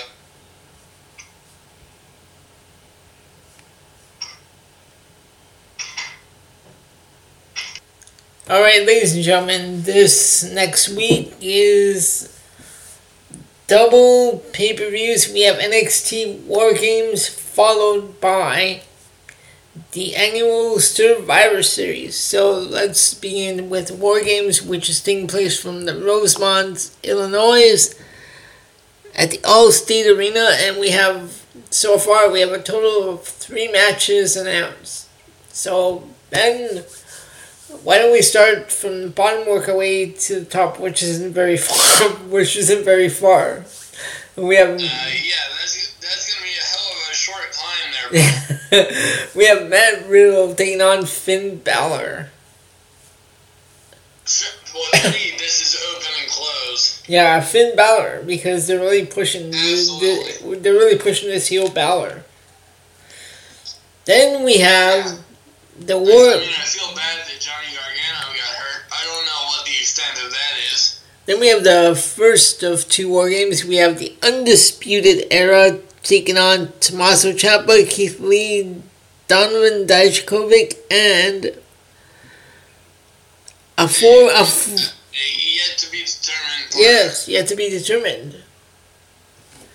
So, hence the, the build up and the reason to watch next week. Also, um, it should be mentioned that next week, uh, just like we we had the a women's ladder match for a War Games advantage, Uh huh. uh, we will also be getting a a men's ladder match Oh, uh, on next week's episode of NXT to determine who gets the uh, advantage in the cage at War Games. Okay. And I believe, as I mentioned uh, before, I can only assume that the stipulation would be the same, and that whoever wins this match, their team would get a three-minute uh, advantage in terms of numbers in the cage. Okay.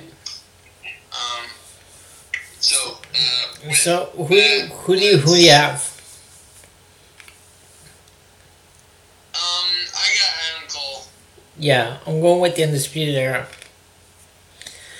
Then we have the women's war game. Rhea Ripley, Candice LeRae, Tegan Nox, and Mia Yim taking on Shayna Baszler, Io Shirai, Bianca Belair, and Kay Lee Ray. you know what? I, I'm, I, I mean, I have to take Rhea Ripley. I just, I can't imagine her being put in that big of a spot and losing. I Yep. just, I have to take uh, Rhea Ripley. I agree. I'm gonna go with the Rhea Ripley as well. So that is NXT War Games. That was a short preview. now we're gonna move on to the Survivor Series, which takes place the following night. Now in this one we have a we have a total of seven matches. Okay, okay. Working our way from the Uh, bottom to the top. You wanna go bottom to top again? Yep.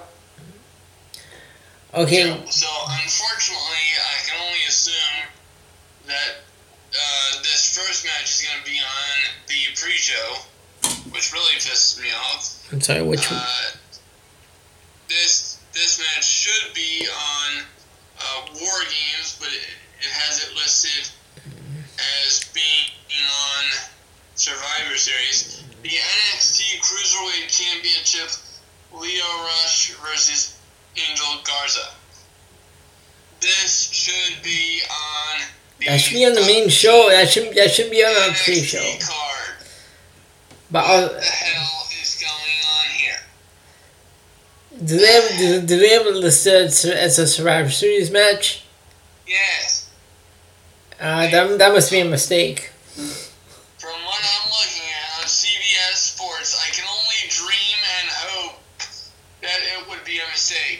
Please, let this be a typo. Good God. okay, so uh, let's uh, let's see what we got here. The first match in But nonetheless, who are you taking in that contest? I'm going with Lio Rush. Um, yeah, absolutely. Um, n- we have the Women's Survivors Series Elimination Match with Mhm. Sasha Banks, Carmella, Dana Brooke, Lacey Evans, and a yet to be determined opponent versus uh, versus Team NXT. Well, no, there's uh, Team Raw versus Team SmackDown versus Team Team NXT.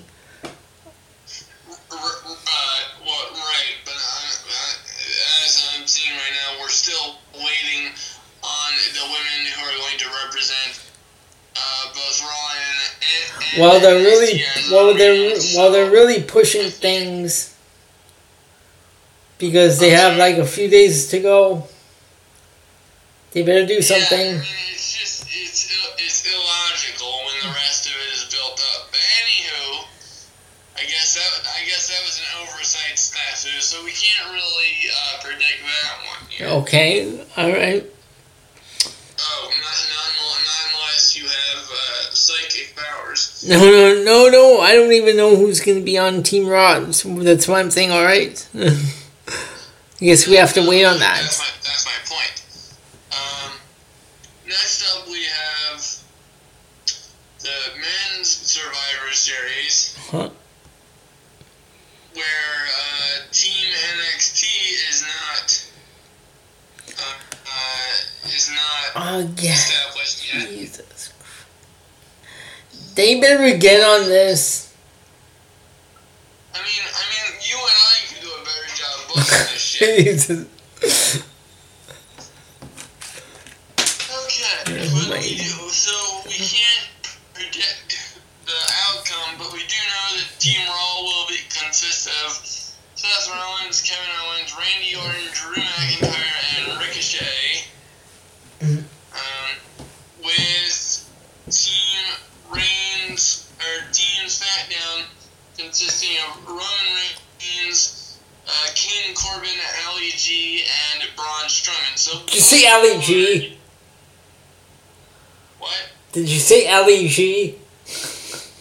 No, I said Ali and Shorty G. No, no, no. You said Ali G.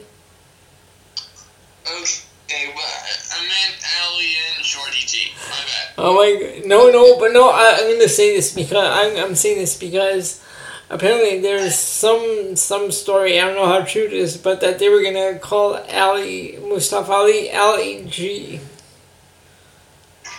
Yeah, but that's a that, that's a takeoff of the uh, Sacha I uh, Cohen movie.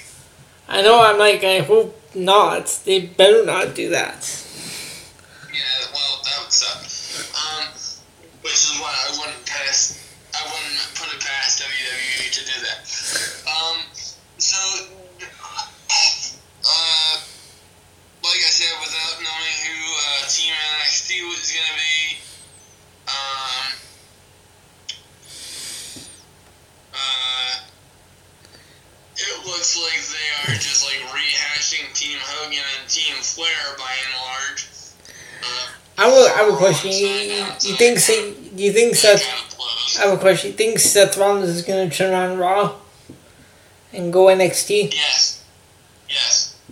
I do. Okay. Uh, next up, we actually do have some fully established matches, thank God. uh, thank the Lord.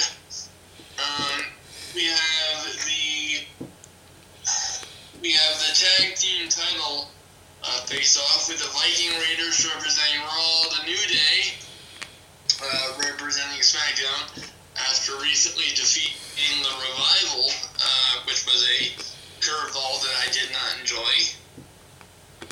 Uh, versus the Undisputed Era. Who are you? Uh, who are you taking? I'm going undisputed era.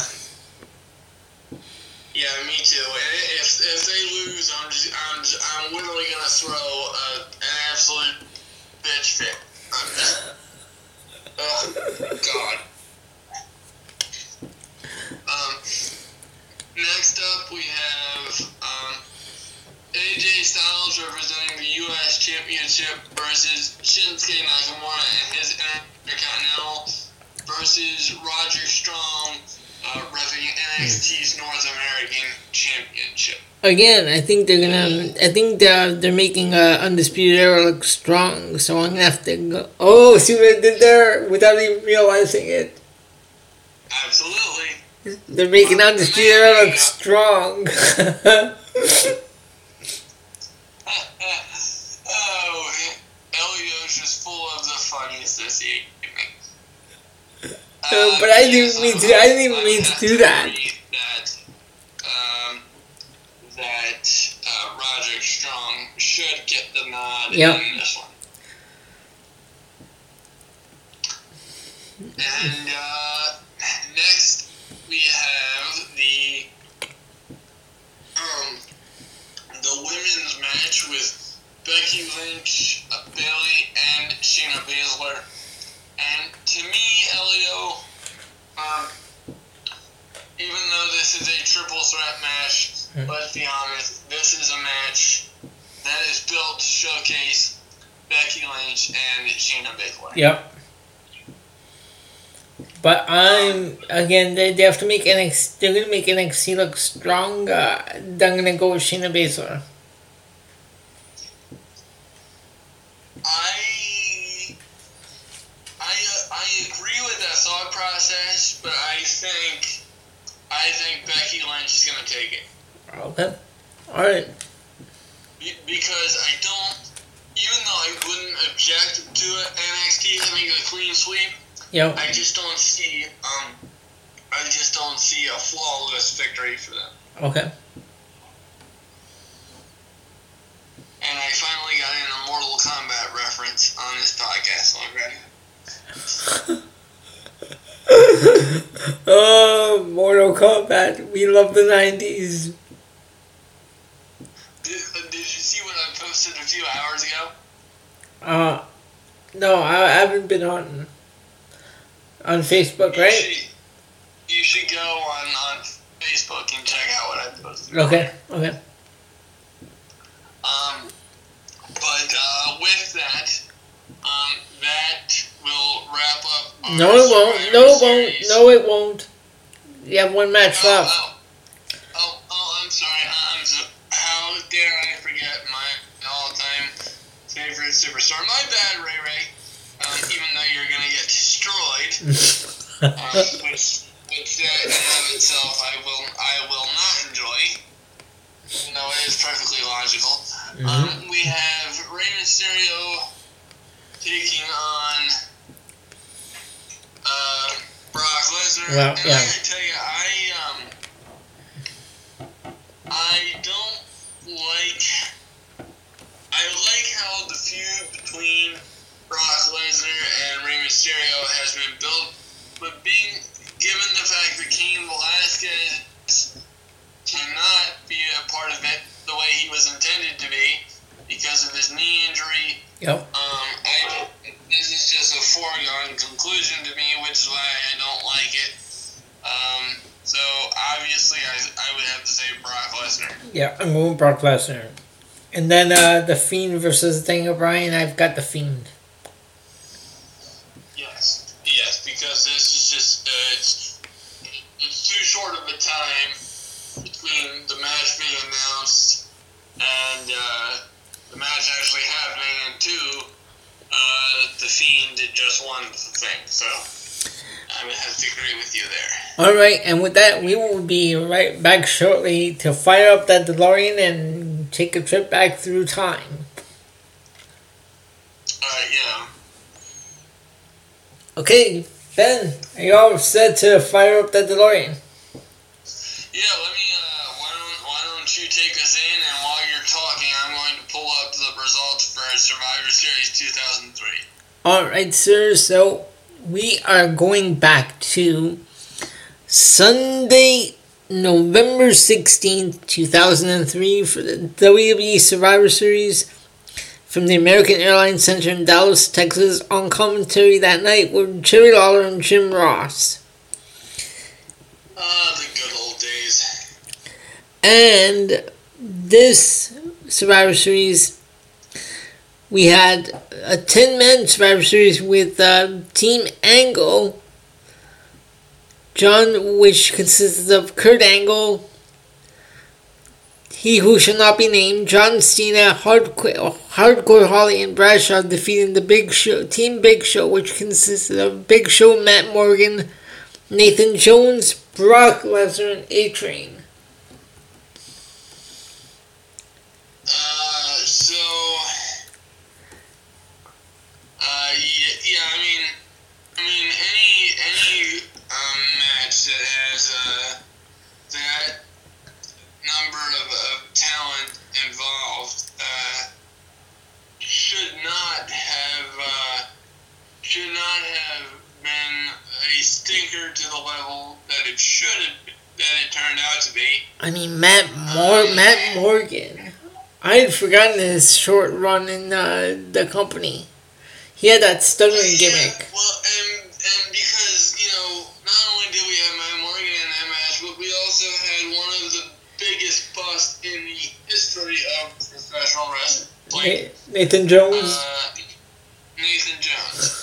Uh, and, and, and ladies and gentlemen, we should have seen it coming from day damn one, second number one, that he was on our SmackDown screens because if you recall, he missed his very first kick Oh my goodness, that's terrible. the show.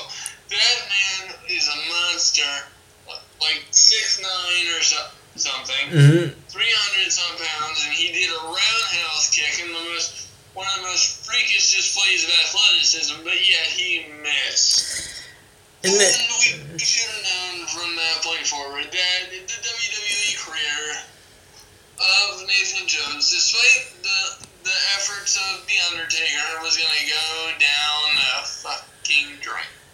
and and then we had the WWE Women's Championship. Molly Holly defeating Lita in six minutes and forty eight seconds. And if if you recall, um, this was shortly after shortly after Alita's return from neck uh, surgery.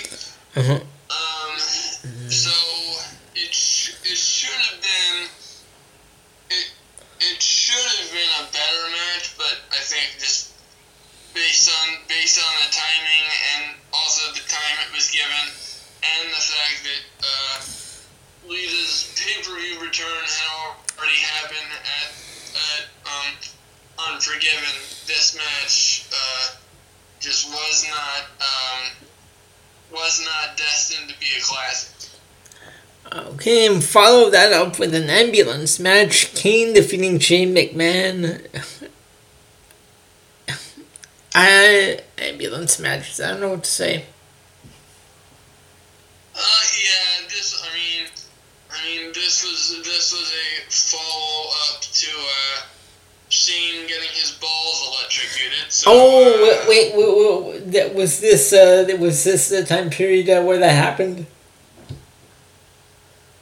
Uh, yeah. Oh, okay. I, I, I don't know why I was. I, I know why- why I was thinking of uh, of uh, earlier than that. Okay, but I guess yeah, I guess the Attitude Era and this uh, time period blend together.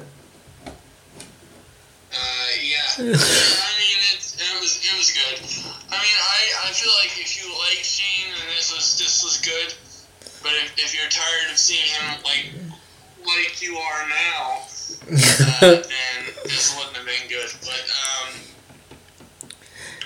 but I, I mean, back at this point, back at this point, I had a, a fondness for Shane, and I, and I still do. It's just um, it's just um, yep you know, Shane's current runs uh, soured me on him a little bit, but that's not really his fault. And then we had the tag team, the tag team champions, the Basham Brothers, defeating Los Guerreros. Uh, and, and yet, how, how fitting it is that we're doing this pay per view as Sh- Shaniqua got a mention on last week's podcast. yup. Then we had a, we had another ten man Survivor Series Team Jericho defeating Team Michaels, and Team Jericho consists of Chris Jericho, Christian, Randy Orton, Scott Steiner, Mark Henry, and Shawn Michaels. Team Bischoff. You said Team Austin, it was Team Bischoff. No, I said Team Jericho. Oh, um, yeah, you did, but it's still Team Bischoff. Okay, well. And then uh, team Team Austin had Shawn Michaels, D-Von Dudley, Bubba Ray, Booker T, and Rob Van Dam. Booker T. Booker T. Oh, your, your pronunciations are adorable. Uh, this, this match could have been better. Yeah, um, followed that up with yet another gimmick match, uh, the Buried Alive match. Vince McMahon defeating The Undertaker. You know, I, I, I recently saw this match again a few Oh, months okay. ago, Yep. and it just, it was, it's just bad. all, tw- all 12 minutes of it. You, anytime you put Vince in the ring, Yep. you're gonna get the added entertainment factor of the hated boss getting his ass kicked. But you know, if um, but if you really break down the times that that he's been in the match, the actual product hasn't been that good outside of outside of the entertainment aspect of you know the like I said the asshole boss getting his ass kicked, but th- this one was just a mess. And in the main event, World WWE World Heavyweight Champion Goldberg defeating Triple H. Uh, well, big whoop.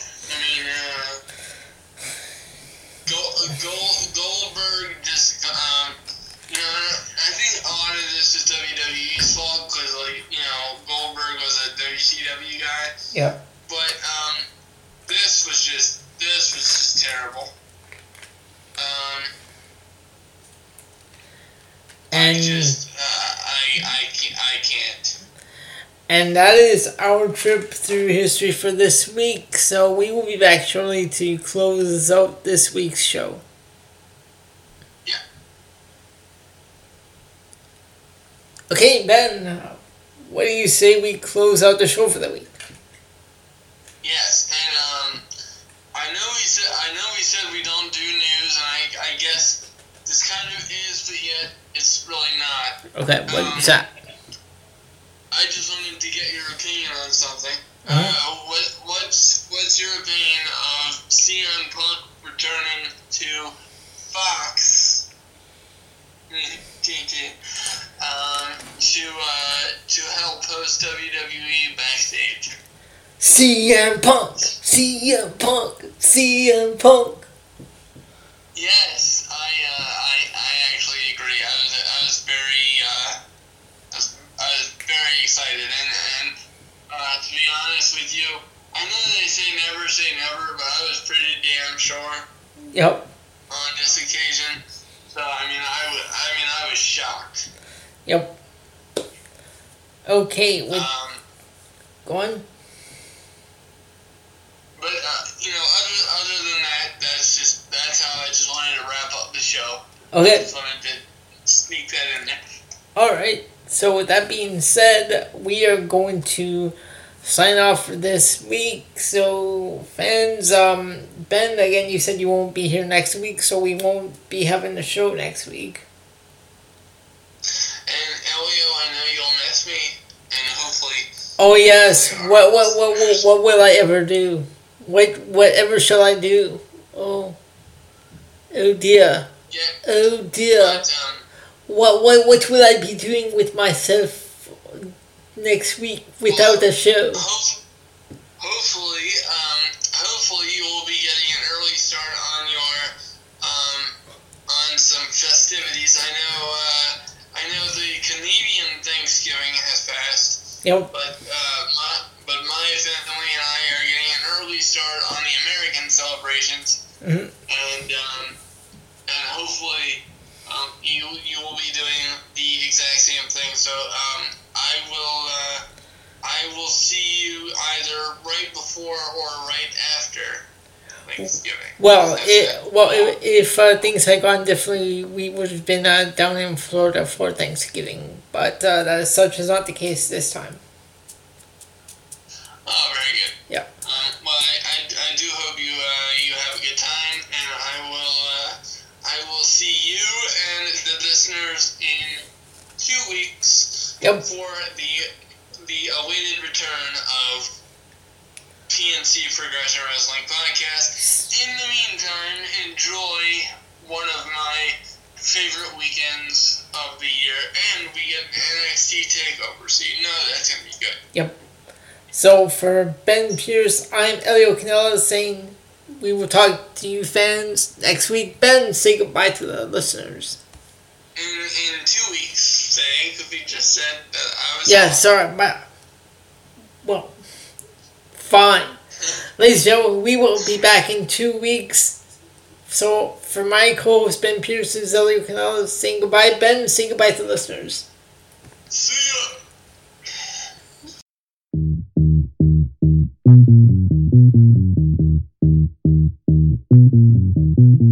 Some days you're the only thing I know. Only thing that's burning when the nights grow cold.